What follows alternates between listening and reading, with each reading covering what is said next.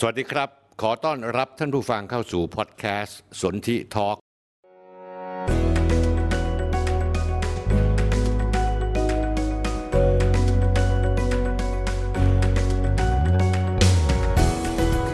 มสนธิลิ้มทองกุลกับบทบาทผู้เฒ่าเล่าเรื่องผมจะเล่าเรื่องต่างๆที่ดูไกลตัวให้ท่านผู้ฟังเข้าใจได้ง่ายๆและเห็นภาพทั้งหมดมาติดตามกันนะครับสวัสดีครับท่านผู้ชมครับวันนี้เป็นวันศุกร์ที่ยี่สิบเก้าธันวาคมสองพันห้าร้อยหกสิบหกขอสวัสดีแฟนๆรายการที่รับชมสดทางสนธิแอป Facebook YouTube และ TikTok ท่านผู้ชมที่เข้ามาชมในครั้งนี้ขอความกรุณาช่วยผมหน่อยเถอะช่วยกดไลค์นะฮะช่วยกดไลค์ทุกท่านเลยกดแชร์และ Subscribe ใน YouTube ทั้งช่องทาง Facebook YouTube TikTok เพื่อกระจายข่าวสารออกไปให้ในวงกว้างที่สุดท่านผู้ชมครับวันนี้เป็นวันที่ ยี่สิบเก้าอีกไม่กี่วันก็จะข้ามปีละสามสิบเอ็ดธันวาคมหลายท่านก็อยากจะไปสวดมนต์ข้ามปีนะฮะก็เป็นสิ่งที่น่าชมเชยแต่ว่าอยากจะให้ก็คิดนิดหนึ่งเหมือนหลายท่านก็ชอบวันวาเลนไทน์เพราะเป็นวันแห่งความรักผมจะมีข้อคิดนิดหนึ่งว่าการสวดมนต์ปฏิบัติธรรมนั้นจริงๆแล้วถ้าทำได้คือทำมันสักทุกวันเลยไม่จำเป็นจะต้องรอให้สิ้นปีสวดมนต์ข้ามปีนะฮะเพราะว่ามันจะดีกับเราทุกวันความรักเช่นกันทำไมเราต้องรอถึงวันที่สิบสี่กุมภาพันธ์ซึ่งเป็นวันของฝรั่งแล้วเรามาแสดงความรักออกมาจริงๆแล้วเราสามารถจะแสดงความรักของเราให้พ่อให้แม่ให้พี่ให้น้องให้เพื่อนหรือว่าให้คนที่เรารักแสดงออกทุกวันการแสดงไม่จำเป็นต้องไปบอกเขาว่าเรารักเขาแต่เราเป็นเพียงแต่แสดงการกระทำที่พิสูจน์ให้เขาเห็นว่าเรารักและเป็นห่วงเป็นใยเขาวันปีใหม่ท่านผู้ชมจะไปไหนถ้าท่านผู้ชมไม่มีกิจกรรมที่จะทำกับครอบครัวหรือจะพาครอบครัวไปผมขอแนะนำให้ไปที่วัดมหาธาตุเพราะอะไรมีเหตุปัจจัยหลายอย่างที่ควรจะไปผมเองก็ตั้งใจจะไปที่วัดมหาธาตุในช่วงบ่ายสิ้นปีนี้นะฮะวัดมหาธาตุเนี่ยท่านผู้ชมรู้ไหมว่าจะสมโภชพระอารามสามร้อยสามสิบแปดปีตั้งแต่สิบเจ็ดธันวาคมถึงสองมกราคมสองพันห้าร้อยหกสิบเจ็ดที่วัดมหาธาตุยุวราชรังสฤษฎ์มีกิจกรรมการทำบุญปฏิบัติธรรมกิจกรรมเชิงวัฒนธรรมตั้งแต่เวลาเจ็ดนาฬิกาตอนเช้าถึงยี่สิบสองนาฬิกาตอนกลางคืนท่านผู้ชมครับที่ผมอยากให้ไปเพราะทำไมไหมวัดมหาธาตุเป็นวัดที่เก่าแก่มากที่สำคัญวัดมหาธาตุมีสิ่งศักดิ์สิทธิ์วัตถุโบราณที่ศักดิ์สิทธิ์มากเยอะ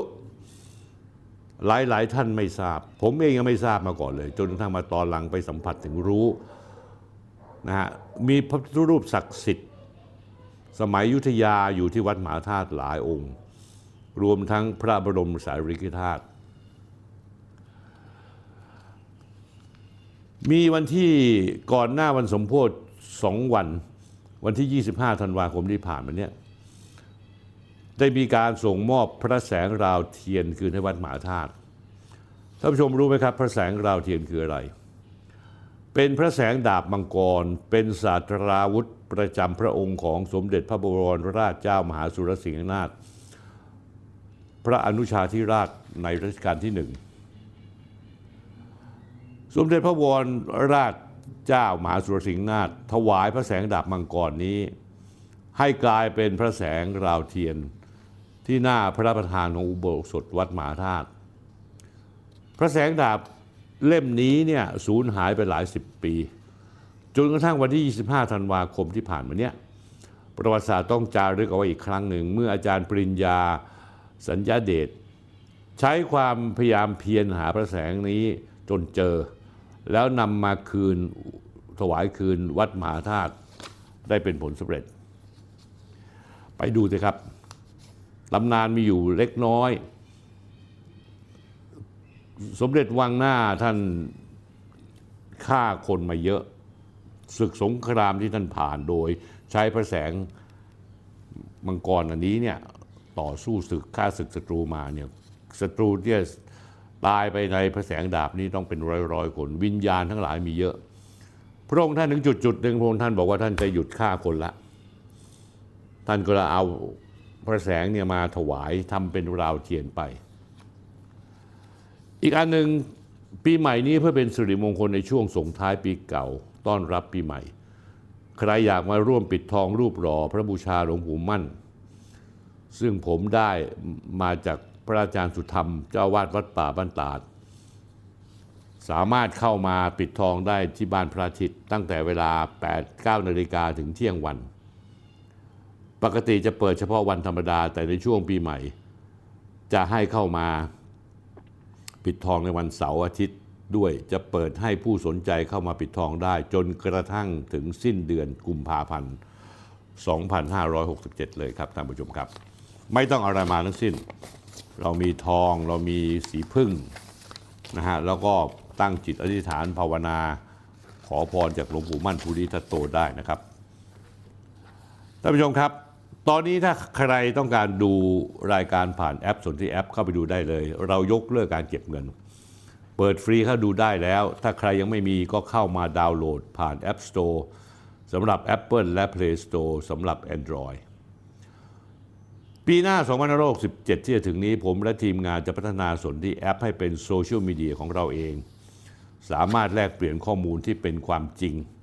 และไม่สามารถไม่มีใครปิดกั้นได้ละเพราะว่าถ้าเราใช้แพลตฟอร์มของต่างประเทศนั้นจะมีเงื่อนไขกติกาเยอะอะไรที่จะไปกระทบกระเทือนกับประเทศของเขาเขาก็จะห้ามเราส่วนท่านผู้ชมที่จ่ายค่าแอปไปแล้วยังอยู่ในระยะเวลาขอรับเงินคืนได้เลยครับติดต่อผ่านทาง ไลน์ แอดสนธิท็อปในตอนนี้ท่านผู้ชมสังเกตไหมฮะมันมีข่าวสดใหม่ๆทันเหตุการณ์บทวิเคราะห์เจาะลึกที่ติดตามกันผ่านสนธิ X ซึ่งสนธิ X นี้ในที่สุดก็จะไปปรากฏในโซเชียลมีเดียอันใหม่ที่เรากำลังทำอยู่อาทิตย์นี้มีเรื่องทำแค่สองเรื่องเองเราเรื่องแรกเราจะย้อนอดีตและอนาคตการเมืองเศรษฐกิจสังคมไทยในปี สองพันห้าร้อยหกสิบหก ทั้งปีแล้วเรื่องที่สองเมื่อพูดถึงประเทศไทยแล้วเมื่อมองเราแล้วก็ต้องมองโลกด้วยเราจะอธิบายสถานการณ์โลกจากปี สองพันห้าร้อยหกสิบหก ก้าวสู่ สองพันห้าร้อยหกสิบเจ็ดกระบวนการพลิกกระดานหมากรอเวลารุกคาดส่วนวันที่ ยี่สิบเอ็ด มกราคมท่านผู้ชมครับเมืองไทยรายสัปดาห์สองทศวรรษโดยผมสนธิ ลิ้มทองกุลและคุณสโรชาพรรมศักดิ์คือเราทำรายการเมืองไทยรายสัปดาห์นั้นปีที่แล้วเนี่ยครบรอบ ยี่สิบ ปีที่เราทำมาบัตรคนท่านผู้ชมสั่งจองไว้แล้วตอนนี้เหลือราคา สองพัน บาทแค่ยี่สิบใบเท่านั้นเองหมดแล้วหมดเลยไม่มีอีกนะครับสั่งจองบัตรที่ ไลน์ แอดสนธิท็อปก่อนสิ้นปีท่านผู้ชมครับยาลมสามร้อยจำพวกยาขาวลดไข้ยังมีโปรโมชั่นซื้อหนึ่งกล่องได้รับยาขาวหรือยาลมที่ไปร่วมพิธีพุทธาภิเษกพระสยามพุทธาธิราชหนึ่งซองซื้อกี่กล่องก็แจกเท่านั้นซองพิเศษแล้วนะฮะท่านผู้ชมครับเทศกาลปีใหม่ถ้าท่านผู้ชมอยากซื้อเป็นเซตเอาไปแจกผู้หลักผู้ใหญ่ทางร้านมีโปรโมชั่นจัดเซตให้โดยเฉพาะมีครบทั้งฟ้าทลายโจรยาขาวยาลมสามร้อยจำพวกในราคาพิเศษแค่ สองพันสามร้อยยี่สิบแปด บาทเท่านั้นเองจนถึงสิ้นปีสามสิบเอ็ดธันวาคมสองพันห้าร้อยหกสิบหกเท่านั้นถ้าสนใจรีบสั่งซื้อติดต่อที่สมุนไพรบ้านพระอาทิตย์หรือเพิ่ม ไลน์ แอดบัญชี แอท ซันเฮิร์บมีจำนวนจำกัดหมดแล้วหมดเลยปีใหม่เหมือนกันครับท่านผู้ชมครับร้านซันปังมีเมนูยอดนิยมให้หาซื้อกันได้ตามปกติทั้งโชกุปังขนมปังมันม่วงญี่ปุ่นขนมปังฟักทองญี่ปุ่นขนมปังใบเตยกะทิชีสเค้กเครื่องดื่มโอเลี้ยงที่ขายดิบขายดีไอศกรีมหมูแท่งปลาแท่งรวมทั้ง ขนมเค้กฟรุตเค้กของเชฟเพนนีตอนนี้เรามีโปรโมชั่นเริ่มตั้งแต่ยี่สิบสองธันวาคมนะฮะซึ่งเริ่มไปแล้วถึงสี่มกราคมนะฮะซื้อโอเลี้ยงสิบขวดแถมสองขวดซื้อหมูแท่งคู่กับปลาแท่งแถมโอเลี้ยงหนึ่งขวดซื้อครบ หนึ่งพันบาทแถมโอเลี้ยงสองขวดแล้วทดเทศกาลส่งท้ายปีใหม่สุดส่งท้ายปีเก่าต้อนรับปีใหม่ซื้อครบ สองพันบาทเราลดให้ สามสิบเปอร์เซ็นต์ ใครอยากซื้อไปรับประทานหรือเป็นของขวัญฝากช่วงเทศกาลคริสต์มาสหรือปีใหม่แวะดูที่ร้านได้อยู่ที่ปตท.ราบหนึ่งตรงข้ามมหาวิทยาลัยหอการค้าถนนวิภาวดีครับรายการวันนี้เป็นรายการที่ตอนที่สองร้อยยี่สิบสองส่งท้ายปีเก่าสองพันห้าร้อยหกสิบหกการเมืองในปีนี้ที่ผ่านมานี้สองพันห้าร้อยหกสิบหกเป็นมีการเปลี่ยนแปลงที่ยิ่งใหญ่ที่สุดในรอบเก้าปีตั้งแต่เราเกิดรัฐประหารในปีสองพันห้าร้อยห้าสิบเจ็ด ยี่สิบสองพฤษภาคมโดยคณะรักษาความสงบแห่งชาติคสช.ที่นำโดยพลเอกประยุทธ์จันทร์โอชาและพี่น้องอีกสองป.ป.ประวิตรและก็ป.ป๊อกอนุพงษ์เผ่าจินดาเกือบเก้าปีเต็มๆที่ประเทศไทยวนอยู่ในกำมือของกลุ่มสามป.ปัญหาทุกอย่างในประเทศถูกสะสมหมักหมมรุนแรงขึ้นทุกๆวันเช่นเดียวกับแรงกดดันทางการเมืองที่สะสมเอาไว้เหมือนหม้ออัดแรงดันที่ถูกฝาปิดมาไว้เก้าปีสุดท้ายก็เลยได้ระบายออกเมื่อวันที่อาทิตย์ที่สิบสี่พฤษภาคมสองพันห้าร้อยหกสิบหกผลการเลือกตั้งนั้นคงไม่ต้องพูดแล้วนะฮะผมเอาสั้นๆกันแล้วกันนะฮะพรรคก้าวไกลซึ่งเป็นพรรคชูความคิดใหม่แล้วก็ปฏิเสธแนวการทำงานแบบเดิมๆมาที่หนึ่งได้สสหนึ่งร้อยห้าสิบเอ็ดตามมาด้วยอันดับสองซึ่งเคยเข้าใจว่าตัวเองจะแลนสไลด์คือพรรคเพื่อไทยได้แค่หนึ่งร้อยสี่สิบเอ็ดนะฮะประวัติก็มีสั้นๆไม่มีอะไรมากพรรคก้าวไกลโดยนายพิธาพยายามที่จะตั้งรัฐบาลนะฮะแล้วก็จะแก้ไขมาตราหนึ่งหนึ่งสองยกเลิกกฎหมายอาญาหนึ่งหนึ่งสองซึ่งอยู่ในหมวดความมั่นคงในที่สุดแล้วก็เลยเจอแรงต้านนะฮะเพราะว่าทุกคนที่ต้านนี่เห็นว่าไอ้การแก้กฎหมายหนึ่งหนึ่งสองก็คือการนำไปสู่การล้มล้างสถาบันพระมหากษัตริย์ก็ได้มีการร้องเรียนผลพวงที่ติดตามมาคือมีการร้องเรียนกับศาลรัฐธรรมนูญว่าการกระทำของนายพิธาลิ้มเจริญรัตน์และพรรคก้าวไกลที่เสนอแก้มาตราหนึ่งหนึ่งสองนั้นใช้เป็นนโยบายหาเสียงถือว่าเป็นการใช้สิทธิเสรีภาพเพื่อล้มล้างการปกครองในระบอบประชาธิปไตยอันมีพระมหากษัตริย์เป็นประมุขหรือเปล่าวันจันทร์ที่ยี่สิบห้าธันวาคมที่ผ่านมาเนี้ยศาลนัดไต่สวนพยานบุคคลคือนายพิธากับนายชัยธวัฒน์ตุลาธนอดีตหัวหน้าพรรคก้าวไกลและหัวหน้าพรรคก้าวไกลไปเรียบร้อยแล้วแล้วก็นัดฟังคำพิพากษาต้นปีหน้าวันพุธที่สามสิบเอ็ดมกราคมผลจะเป็นยังไงก็ไม่ทราบนะฮะแต่ว่าการตั้งรัฐบาลของนายพิธาลิ้มเจริญรัตน์นั้นถึงทางตันเพราะวุฒิสภาไม่เอาด้วยและไม่สามารถจะรวบรวมเสียงได้เกินกึ่งหนึ่งคือสามร้อยเจ็ดสิบห้าเสียงแล้วนอกจากนั้นแล้วพิธายังถูกข้อหาหุ้นสื่อถือหุ้นสื่อหุ้นไอทีวีถูกศาลรัฐธรรมนูญสั่งปฏิบัติหน้าที่ในที่สุดแล้วสิบเก้ากรกฎาคมที่ผ่านมาเนี้ยก็มีการพลิกขั้วการจัดตั้งรัฐบาลพรรคเพื่อไทยเลยชูเศรษฐาทวีสินเป็นนายกรัฐมนตรีและกลายเป็นแกนนำในการจัดตั้งรัฐบาลสิบเอ็ดพรรคสามร้อยสิบสี่เสียงขึ้นมาการขึ้นมาเป็นรัฐบาลของพรรคเพื่อไทยในรอบเก้าปีนี้ยังเป็นการเปิดทางให้ทักษิณชินวัตรนักโทษที่หลบหนีคำพิพากษาจำคุกคดีทุจริตจากศาลฎีกาหลายคดีสามารถเดินทางกลับประเทศไทยได้ด้วยแน่นอนที่สุดครับถ้าหากพลเอกประยุทธ์จันทร์โอชาไม่ให้ความร่วมมือก็คงจะกลับไม่ได้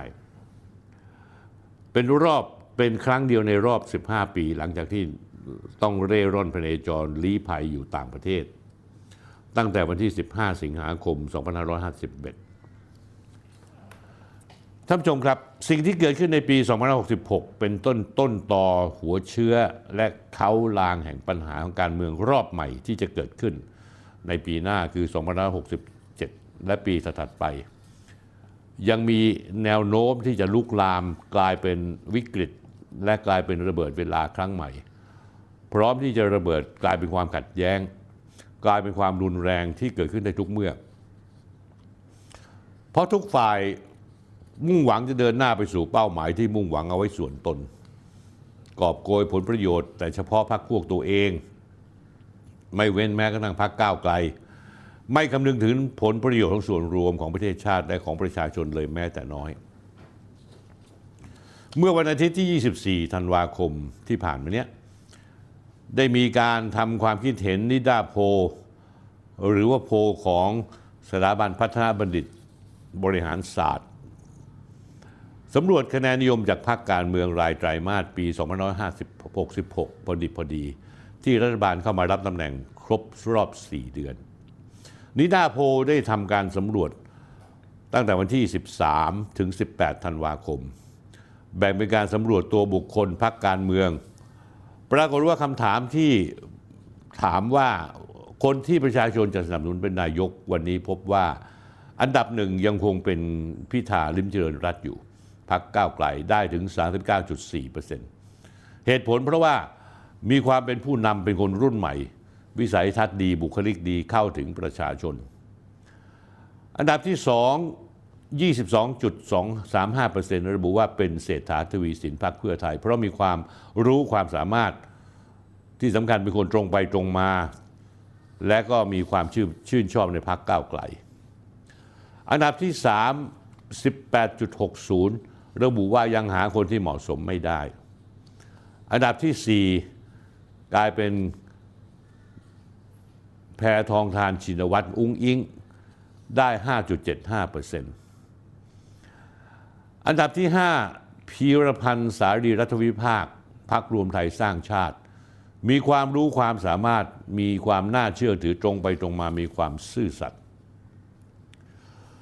ส่วนคำถามที่ว่าพรรคการเมืองที่ประชาชนสนับสนุนพบว่า สี่สิบสี่จุดศูนย์ห้าเปอร์เซ็นต์ ระบุว่าพรรคก้าวไกล ยี่สิบสี่จุดศูนย์ห้าเปอร์เซ็นต์ น้อยกว่าพรรคก้าวไกลเกินครึ่งเป็นพรรคเพื่อไทยอันดับสาม สิบหกจุดหนึ่งศูนย์ ยังหาพรรคการเมืองที่เหมาะสมไม่ได้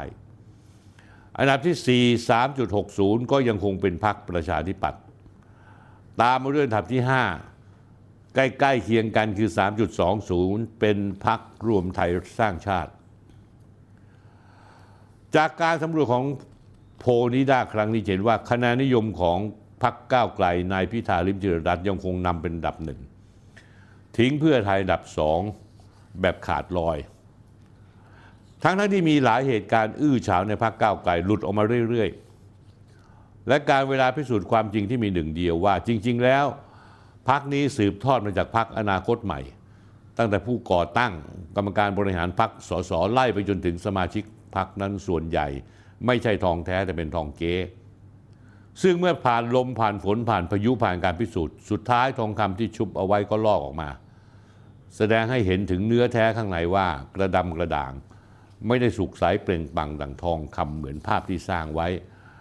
อย่างตัวอย่างกรณีอื้อฉาวบรรดาคนในพรรคที่เรียงรายออกมาไม่จะเป็นสสแจ้นายวุฒิพงษ์ทองเหลาโดนข้อหาล่วงละเมิดทางเพศสสปูอัดในชัยยามพรานพวานหมั่นเพียรจิตมั่นเพียรจิตสสกทมก็โดนกรณีคุกคามทางเพศนอกจากนั้นแล้วถ้าย้อนกลับไปปีสองพันห้าร้อยหกสิบห้ายังมีกรณีในสันทสิทธิ์เนาถาวรสกเขตวัฒนาพรรคก้าวไกลก็ถูกระบุว่าคุกคามทางเพศเช่นกันกรณีเดือนกรกฎาคมพ.ศ.สองพันห้าร้อยหกสิบห้านายอนุภาพทานทองสสเขตสาทรพรรคก้าวไกลโดนเยาวชนสี่รายอายุสิบหกถึงสิบแปดปีว่าลวงไปดื่มสุราล่วงละเมิดทางเพศนะฮะแต่ว่านายอนุภาพทราบขอรับทราบข้อหาประกันตัวออกมาสู้คดีแต่ในที่สุดก็ขอลาออกจากสมาชิกพรรคก้าวไกล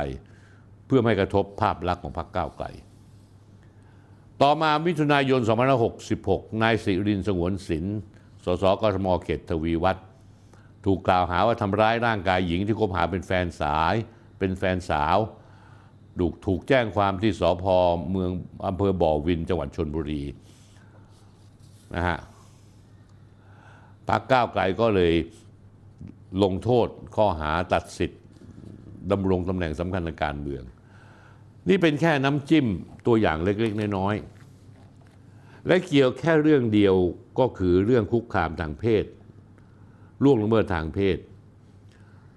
ยังไม่นับว่าพรรคก้าวไกลอ่อนด้อยทางประสบการณ์ความรู้ความสามารถในแง่ประเด็นต่างๆทั้งเชิงเชิงการเมืองเศรษฐกิจและสังคมที่บุคลากรพรรคก้าวไกลขาดแคลนอีกทั้งประกอบกับความหยิ่งยโสโอหังเอาดีใส่ตัวเอาชั่วใส่คนอื่นจึงไม่สามารถจะหาแนวร่วม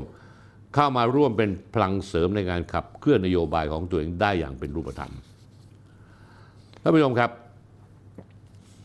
การวางภาพลักษณ์ของพรรคก้าวไกลมีนโยบายที่ตรงใจประชาชนวางมาตรฐานสูง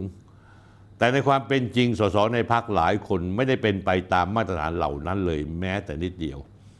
เรื่องคุกคามทางการเพศเป็นเรื่องใหญ่ระดับสากลก้าวไกลใช้เรื่องนี้เป็นนโยบายหลักในการหาเสียงแต่คนในพรรคของตัวเองกลับทำเรื่องนี้ซะเองส่วนนายพิธาลิ้มเจริญรัตน์นั้นแม้ว่าผลโพลจะนำมาเป็นอันดับหนึ่งแต่ตัวเองก็มีปัญหาตัวเองหลายเรื่องไม่ว่าจะเป็นเรื่องนโยบายแก้ไขยกเลิกกฎหมายอาญามาตราหนึ่งหนึ่งสองนโยบายต่างประเทศที่เชื่อชูชาติตะวันตกอเมริกาชักนำให้เข้ามาแทรกแซงประเด็นทางการเมืองเศรษฐกิจสังคมในภูมิภาคนี้อีกอันหนึ่งซึ่งสำคัญมากคือชอบโกหกจนเป็นนิสัยวันนี้พูดอย่างอีกวันพูดอีกอย่างสร้างภาพว่าเป็นคนดีอย่างโน้นอย่างนี้หรือพูดง่ายๆว่าเอาดีใส่ตัวชั่วใส่คนสุดท้ายก็ถูกดันถูกจับโป๊ะได้ทุกเรื่องจริงๆแล้วท่านผู้ชมครับหลังจากที่โพลนี้ด้านี้ออกมาว่าความนิยมพรรคก้าวไกลในพิธายังมาเป็นอันดับหนึ่งผมไม่ได้แปลกใจเลยแม้แต่นิดเดียวเพราะสังคมไทยยังเป็นสังคมที่ด้อยปัญญาอยู่เหมือนเดิมยังหลงไหลความจอมปลอมอีกมากไม่อย่างนั้นเราไม่มีคนอย่างน้องไนท์นายน็อตกองสลากเนนคำธรรมชโยรวมถึงลุงพลซึ่งยังมีคนแบบนี้เกิดขึ้นอีกมากมายแต่ขณะเดียวกันเมื่อมองไปที่พรรคการเมืองทุกพรรคประเทศไทยณวันนี้ก็คือมันไม่มีความหวังจริงๆสิ้นหวังเพราะบ้านเมืองเรามีแต่นักการเมืองผมเคยพูดแล้วท่านผู้ชมจำได้ใช่ไหมว่าเรามีแต่นักการเมืองไม่มีผู้นำพรรคใหญ่ๆก็ตกต่ำมองเห็นแต่ผลประโยชน์ตัวเองและพวกพ้องไม่ได้เข้มแข็งและเป็นที่พึ่งในสังคมไทยได้เลยแม้แต่นิดเดียว เรามาพูดถึงเรื่องพรรคเพื่อไทยก่อนพรรคเพื่อไทยมีความนิยมจากนิด้าโพลอยู่อันดับสองเป็นแกนนำมีโอกาสได้โชว์ฝีมือการบริหารประเทศอยู่ทุกวันนี้แต่การใช้อภิสิทธิ์อาทิตย์ที่แล้วที่ผมพูดอำนาจการแทรกแซงกรมราชทัณฑ์โดยกระทรวงยุติธรรมที่ทำให้นักโทษทักษิณต้องโทษจำคุกหนึ่งปีสามารถเอาไปนอนนอกคุกได้โดยไม่แคร์สังคมตรงนี้เป็นการฉุดความนิยมพรรคเพื่อไทยให้ลดต่ำลงไปเรื่อยๆแม้ว่านายกรัฐมนตรีเศรษฐาทวีสินซึ่งผมมองว่าเขาเป็นคนใช้ได้มาเป็นผู้นำเขาเป็นคนที่มาจากภาคธุรกิจทำงานเร็วตัดสินใจเร็วสั่งงานเร็วแต่ที่ไปได้เท่านี้ก็อย่างที่ผมบอกว่านายกเศรษฐาไม่มีส.ส.ในมืออีกทั้งยังมีแรงกดดันจากนายกโดยพฤตินัยอีกสองสามคนจากตระกูลชินวัตรมีหนำซ้ำยังขาดผู้สนับสนุนทั้งรัฐมนตรีส.ส.ในพรรคที่ไม่ได้ช่วยเหลือนายกเลยเพราะมัวแต่สนใจเรื่องตัวเองข้าราชการใส่เกียร์ว่างไม่ความร่วมมือถือคติว่าไม่ทำไม่ผิดส่วนทักษิณชินวัตรแม้ไม่ได้เล่นการเมืองก็เหมือนเล่นเพราะบารมีสั่งงานรัฐบาลได้แต่ผมเชื่อว่าเล่นอีกไม่เกิน สามถึงสี่ ปีก็พอละเพราะฉะนั้นปีหน้าเราจะเริ่มเห็นการขับเคลื่อนอย่างรุนแรงของโครงการต่างๆในคณะรัฐมนตรีในรัฐมนตรีที่เป็นคนของพรรคเพื่อไทยที่วางตัวไว้อีกพรรคหนึ่งไม่พูดไม่ได้เป็นพรรคใหญ่พรรคหนึ่งเพราะเป็นพรรคอันดับสามมีจำนวนเสียงตั้งเจ็ดสิบเอ็ดเสียงเป็นพรรคร่วมรัฐบาลด้วยคือพรรคภูมิใจไทยครองเก้าอี้รัฐมนตรีกระทรวงใหญ่ๆหลายกระทรวงมหาดไทยศึกษาธิการแรงงานกระทรวงอวช่วยกระทรวงพาณิชย์รัฐมนตรีช่วยว่าการกระทรวงมหาดไทยและรัฐมนตรีช่วยว่าการกระทรวงศึกษาธิการ เรียกได้ว่ายึดพื้นที่กระทรวงสำคัญสำคัญหลายกระทรวงแต่ที่น่าตกใจท่านผู้ชมครับผลที่หน้าโพลสำรวจออกมาปรากฏว่าความนิยมในตัวนายอนุทินชาญวีรกุลไม่ติดหนึ่งในห้าของผู้นำประชาชนที่สนับสนุนให้เป็นนายกรัฐมนตรีมีหนำซ้ำคะแนนนิยมที่ได้ก็ยังใกล้เคียงกับคุณพิรพันธ์สารีรัตน์วิภาครัฐมนตรีพลังงานพรรครวมไทยสร้างชาติที่เป็นแกนนำพรรคที่เล็กกว่ามากซะโดยซ้ำความนิยมที่ประชาชนมีต่อพรรคภูมิใจไทยก็ไม่ติดหนึ่งในห้าเช่นกันนะต่ำเตี้ยคะแนนนิยมแค่ หนึ่งจุดเจ็ดศูนย์ ทั้งๆ ท, ที่เมืองไทยมีพรรคการเมืองใหญ่เหลือเพียงไม่กี่พรรคสัญญาณที่สาหัสสากันก็คือว่าความนิยมพรรคภูมิใจไทยยังตามหลังพรรคประชาธิปัตย์ซึ่งกำลังจะสูญพันธุ์ซะด้วยซ้ำเพราะฉะนั้นจะเห็นได้ว่าพรรคที่ตกต่ำจริงๆนั้นกลับกลายเป็นพรรคภูมิใจไทย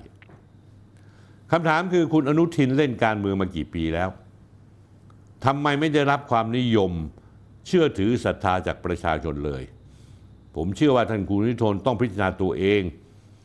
พรรคภูมิใจไทยเองมีส.ส.ได้รับเลือกตั้งเข้ามาไม่น้อย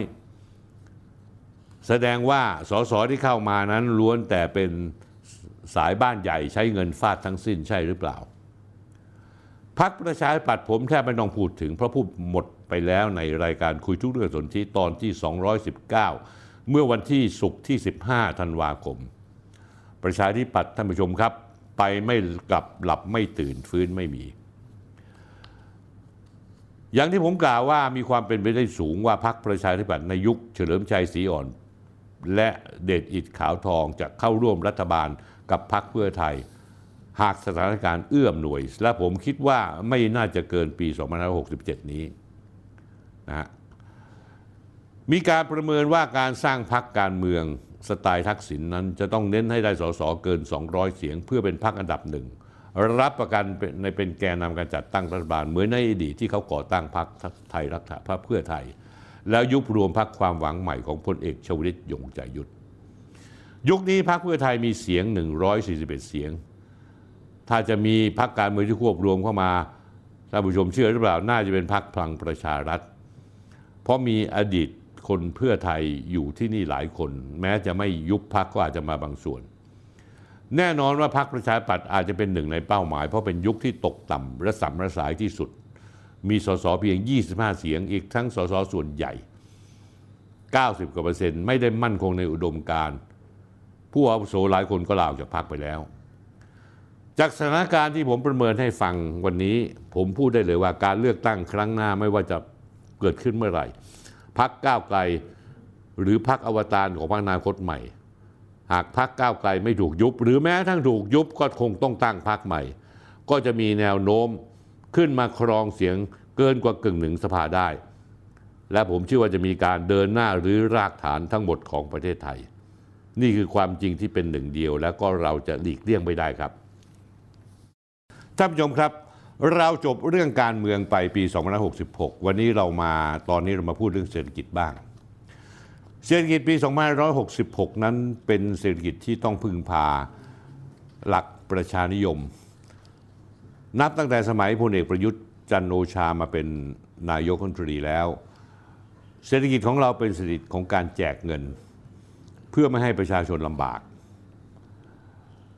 นับเป็นเงินที่แจกนี่ก็เป็นล้านล้านบาทละที่สำคัญคือที่น่าเสียดายอย่างหนึ่งข้อเท็จจริงที่ปฏิเสธไม่ได้คือประชาชนลำบากและเดือดร้อน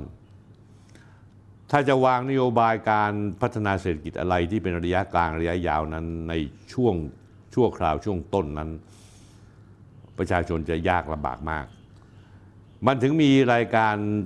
ซื้อของเป๋ารายรายการเป๋าตังรายการโน่นนี่นั่นซื้อของบาทหนึ่งรัฐบาลออกให้บาทหนึ่งผสมผสานกันแต่ทั้งหมดและทั้งนี้เนี่ยผมไม่ได้ตำหนิใครหรอกผมตำหนิรัฐบาลจริงๆแล้วเนี่ยรัฐบาลประยุทธ์มีโอกาสที่จะพัฒนาแล้วสร้างเศรษฐกิจของบ้านเราให้ดีขึ้นแต่พลเอกประยุทธ์ท่านไม่ยอมแตะต้องเรื่องพลังงานเลยแม้แต่นิดเดียวแล้วมันก็ยาวนานมาถึงปัจจุบันนี้ เศรษฐกิจนั้นจะดีไม่ดีขึ้นอยู่กับเงื่อนไขบางประการเงื่อนไขประการแรกที่สำคัญที่สุดท่านผู้ชมคือเราต้องลดต้นทุนในการใช้ชีวิตของประชาชนอะไรบ้างล่ะที่เห็นได้ชัดๆคือค่าไฟค่าน้ำมันรถเชื้อเพลิงเพราะเชื้อเพลิงนั้นหลักๆแล้วเนี่ยจะเป็นปัญหาหลักที่จะทำให้ทุกสิ่งทุกอย่างในประเทศไทยและทั่วโลกมันแพงขึ้นถ้าเชื้อเพลิงมันแพงเกินความเป็นจริงโปรดสังเกตคำพูดผมผมใช้คำว่าแพงเกินความเป็นจริงประชาชนแบกราคาค่าน้ำมันที่แพงเพื่อให้ผู้ถือหุ้นบริษัทน้ำมันอย่างเช่นปตท.ร่ำรวยกันทุกคนท่านผู้ชมไม่เคยสังเกตหรือว่าภาวะเศรษฐกิจช่วงไหนที่มันตกต่ำแต่ผลประกอบการของธนาคารทุกแห่งผลประกอบการของอุตสาหกรรมพลังงานหุ้นพลังงานจะกำไรทุกทีและสังเกตยอดกำไรของปตท.นั้นจะกำไรมากๆเลยทุกครั้งที่น้ำมันโลกขึ้นราคาแล้วทำให้ต้นทุนทุกอย่างมันแพงไปหมดปตท.กำไรเอากำไรเอาค่าไฟก็เช่นกันค่าไฟนั้นเนื่องจากว่าทั้งการฟ้าฝ่ายผลิตการฟ้าฝ่ายภูมิภาคการฟ้าฝ่ายนครหลวงมีการสะสมกำไรที่กินกำไรจากประชาชนผมเคยพูดเรื่องนี้มาหลายครั้งแล้วท่านผู้ชมจำได้ไหมผมบอกว่าการฟ้านครหลวงและฝ่ายภูมิภาคเล่นบทโหดเลวแต่ไม่ดีคือไงไหมแม้กระทั่งบินค่าวางบินกับเดินไปออกบินให้ประชาชนยังคิดเงินเขาเลยซึ่งการออกบินนี่จะไปคิดเงินประชาชนเขาได้ยังไงใช่ไหมฮะเนี่ยยกตัวอย่างให้ฟังง่ายๆโครงสร้างของพลังงานพลเอกประยุทธ์ไม่แตะต้องเพราะว่าท่านเนี่ยยืนอยู่ข้างพลังงานที่ปตท.เป็นเจ้าของเพราะว่าท่านคุมปตท.อยู่คนของท่านจะนั่งอยู่ในปตท.คือบอร์ดปตท.นี่ถ้าพลเอกประยุทธ์ท่านไม่เห็นด้วยนี่นะตั้งไม่ได้เพราะฉะนั้นแล้วกรรมการบอร์ดปตท.แล้วคณะกรรมการพลังงานต่างๆเนี่ยล้วนแล้วแต่เป็นคนรุ่นเก่าที่เน้นในเรื่องกำไรให้กับองค์กรที่ทำงานเรื่องพลังงานแต่ประชาชนไม่เป็นไรให้แบกไปค่าแก๊สอย่างเงี้ยท่านผู้ชมเหมือนอย่างที่แก๊สที่เราสั่งเข้ามาเนี่ยพอสั่งเข้ามาแล้วต้องเอาไปให้ปตท.ใช้ในกิจการของเปโตรเคมีคอลก่อนในราคาที่ถูกเมื่อแก๊สหมดแล้วเนี่ยก็ต้องให้ปตท.สั่งแก๊สเข้ามาแล้วก็เอาแก๊สที่สั่งเข้ามาเอามาขายประชาชนให้แพงขึ้นเพราะไม่แพงได้ไงเพราะสั่งแก๊สเข้ามาราคาแพงแต่แก๊สราคาถูกที่จากอ่าวไทยนั้นดันทะลึ่งไปให้องค์กรในปตท.นั้นเขาเอาไปใช้เพื่อทำกิจกรรมทางธุรกิจทางอุตสาหกรรมเช่นเปโตรเคมีคอลแบบนี้เนี่ยรัฐบาลชุดประยุทธ์จันทร์โอชามาจนถึงรัฐบาลชุดเศรษฐาทวีสินก็ไม่ได้แก้ไขเลยแม้แต่นิดเดียวเวลามีน้ำมันขึ้นทีไรท่านผู้ชมสังเกตไหมมาถึงยุครัฐบาลของเศรษฐาทวีสินวิธีแก้คือแก้แบบควักกระเป๋าซ้ายมาใส่กระเป๋าขวาก็คือว่าบีบบังคับให้ลดราคาน้ำมันราคาไฟแต่เมื่อลดลงไปแล้วเนี่ยสิ่งที่มันหายไปก็คือว่ารายได้จากรัฐที่จะได้จากภาษีสัมปทานมิตรก็หายไปเพราะฉะนั้นแล้วรายได้ส่วนที่เป็นของรัฐพร่องไปเพื่อเอาส่วนที่พร่องไปนั้นเอามาลดราคาค่าน้ำมันประชาชนก็คือว่าไม่ได้ช่วยอะไรเลยแม้แต่นิดเดียวไม่ได้แก้เป็นปัญหาระยะยาวด้วยเหตุนี้ปัญหาพลังงานก็เลยเป็นปัญหาใหญ่และยาวต่อเนื่องมาจนถึงวันนี้และจะต่อไปอีกจนถึงปีหน้า สองพันห้าร้อยหกสิบเจ็ด ซึ่งราคาน้ำมันจะมีแต่สูงขึ้นเพราะสงครามต่างๆไม่ว่าจะเป็นสงครามฮามาสอิสราเอลซึ่งทำให้ประเทศอย่างเยเมนนั้นปิดทะเลแดงและอิหร่านก็ประกาศแล้วว่าพร้อมจะปิดช่องแคบเฮอร์มุสทุกอย่างจะทำให้ราคาพลังงานสูงขึ้นไปและในที่สุดแล้วก็กลับมาที่ประเทศไทยต้องใช้น้ำมันราคาแพงนโยบายต่างประเทศก็เช่นกันที่ผิดเพี้ยนไปเดินตามก้นอเมริกาเรามีน้ำมันอิหร่านเรามีน้ำมันรัสเซียที่เขาพร้อมจะขายให้เราในฐานะมิตรประเทศส่วนลดตั้ง ยี่สิบถึงสามสิบเปอร์เซ็นต์ บาร์เรลหนึ่งเนี่ยรัสเซียขายอินเดียหกสิบเหรียญดอลลาร์เขาก็สามารถขายเมืองไทยได้ถ้าเจรจาดีๆต่ำกว่าหกสิบเหรียญดอลลาร์แต่เราไม่ซื้อเพราะว่าเราไปยืนข้างอเมริกาเดินตามตูดอเมริกาแต่พอเราจริงๆแล้วประชาชนใช้น้ำมันแพงอเมริกาไม่เห็นมาช่วยเราเลยแม้แต่นิดเดียว นี่คือวิสัยทัศน์ผู้นำท่านผู้ชมถ้าผู้นำเอาประชาชนเป็นตัวตั้งอเมริกาจะไม่มีสิทธิ์มีอิทธิพลในการซื้อน้ำมันทำไมเราจะซื้อน้ำมันราคาถูกเพื่อพวกเรากันเองเพื่อประชาชนคนไทยเองจะใช้น้ำมันราคาไม่แพงและราคาถูกเนี่ยทำไมเราจะทำไม่ได้นี่คือข้อบกพร่องเพราะแล้วราคาน้ำมันเศรษฐกิจทั้งทั้งหมดเนี่ยมันผูกพันกับการเมืองระหว่างประเทศภูมิรัฐศาสตร์ระหว่างประเทศซึ่งมันเป็นไปมาแล้วหลายปีเป็นไปมาแล้วเมื่อช่วงปีสองพันห้าร้อยหกสิบหกและก็จะเป็นไปต่อไปสองพันห้าร้อยหกสิบเจ็ดคำถามคือทำไมสิงคโปร์ซื้อน้ำมันรัสเซียซื้อน้ำมันอิหร่านได้ญี่ปุ่นซื้อน้ำมันรัสเซียและซื้อน้ำมันอิหร่านทั้งนั้นญี่ปุ่นเนี่ยเป็นลูกไล่ของอเมริกาเป็นหมาชิสุของอเมริกาเป็นหมาชิวาว่าของอเมริกาแต่ทำไมญี่ปุ่นถึงซื้อได้ทำไมไทยซื้อไม่ได้มันเป็นอะไรท่านผู้ชมครับผมอยากจะถามถึงท่านตรีว่าการกระทรวงต่างประเทศคุณปราณปรีณวันนี้ตกลงคุณจะเอาอเมริกาเป็นตัวตั้งหรือคุณจะเอาประชาชนคนไทยเป็นตัวตั้งเราไม่ได้ส่งทหารไปช่วยรัสเซียรบเราไม่ส่งทหารไปช่วยใครแต่เราต้องการคบกับเขาในฐานะมิตรประเทศทำไมเราไม่สั่งน้ำมันเขาล่ะอ๋อสั่งแล้วเดี๋ยวจะโดนแซงชั่นแซงชั่นอะไรของมึงถ้าสั่งแล้วถ้าอเมริกาแซงชั่นแต่ทำให้ประชาชนใช้น้ำมันถูกลงลิตรละสิบบาทสิบห้าบาทก็ให้แม่งแซงชั่นไปสิใช่ไหมท่านผู้ชมนี่คือวิสัยทัศน์ไงเพราะว่านักการเมืองไม่ใช่ผู้นำประเทศไทยไม่มีผู้นำประเทศไทยเรามีแต่นักการเมืองเห็นแต่ประโยชน์ส่วนตัวกลัวไปหมดทั้งอเมริกาทั้ง อี ยู ทำไมจะต้องไปกลัวมันและประเทศจีนซึ่งเขามีอิทธิพลอย่างมากมายมหาศาลเราเนี่ยทำไมถึงไม่คุยกับเขาให้ดีๆรถไฟความเร็วสูงท่านผู้ชมครับถ้าท่านไม่รู้เบื้องหน้าเบื้องหลังผมจะเล่าให้ฟังก็ได้ถ้าท่านผู้ชมเคยฟังรายการผมจะจำได้ว่าผมพูดตลอดเวลามาตั้งแต่ต้นแล้วหลายปีมาแล้วสี่ปีที่แล้วผมพูดผมพูดว่ายังไงผมบอกว่านัยยะความต้องการที่จะมีรถไฟความเร็วสูงที่เชื่อมต่อจากลาวลงมาทางอีสานทางเหนือหนองคายหรือลงมาทางเชียงใหม่ต่อไปจนถึงมาเลเซียนั้นมันเป็นส่วนสำคัญมากในยุทธศาสตร์ของจีนที่จะเชื่อมหนึ่งแถบหนึ่งเส้นทางให้เชื่อมตะวันเอเชียตะวันออกเฉียงใต้ให้หมดทุกประเทศแต่เราก็ไปยึกยักเราก็อยากจะทำเองเหตุผลของการต้องการทำเองเพราะว่าเรามีนักการเมืองเรามีทหารบางคนเรามีกลุ่มธุรกิจบางคนที่ต้องการที่จะได้ผลประโยชน์จากการทำเองด้วยการคอร์รัปชันถ้าเราเจรจากับจีนเราบอกว่าเอางี้ดีกว่าเราจะยกเส้นทางที่เขาสร้างให้เขาลงทุนเองทั้งหมดเลย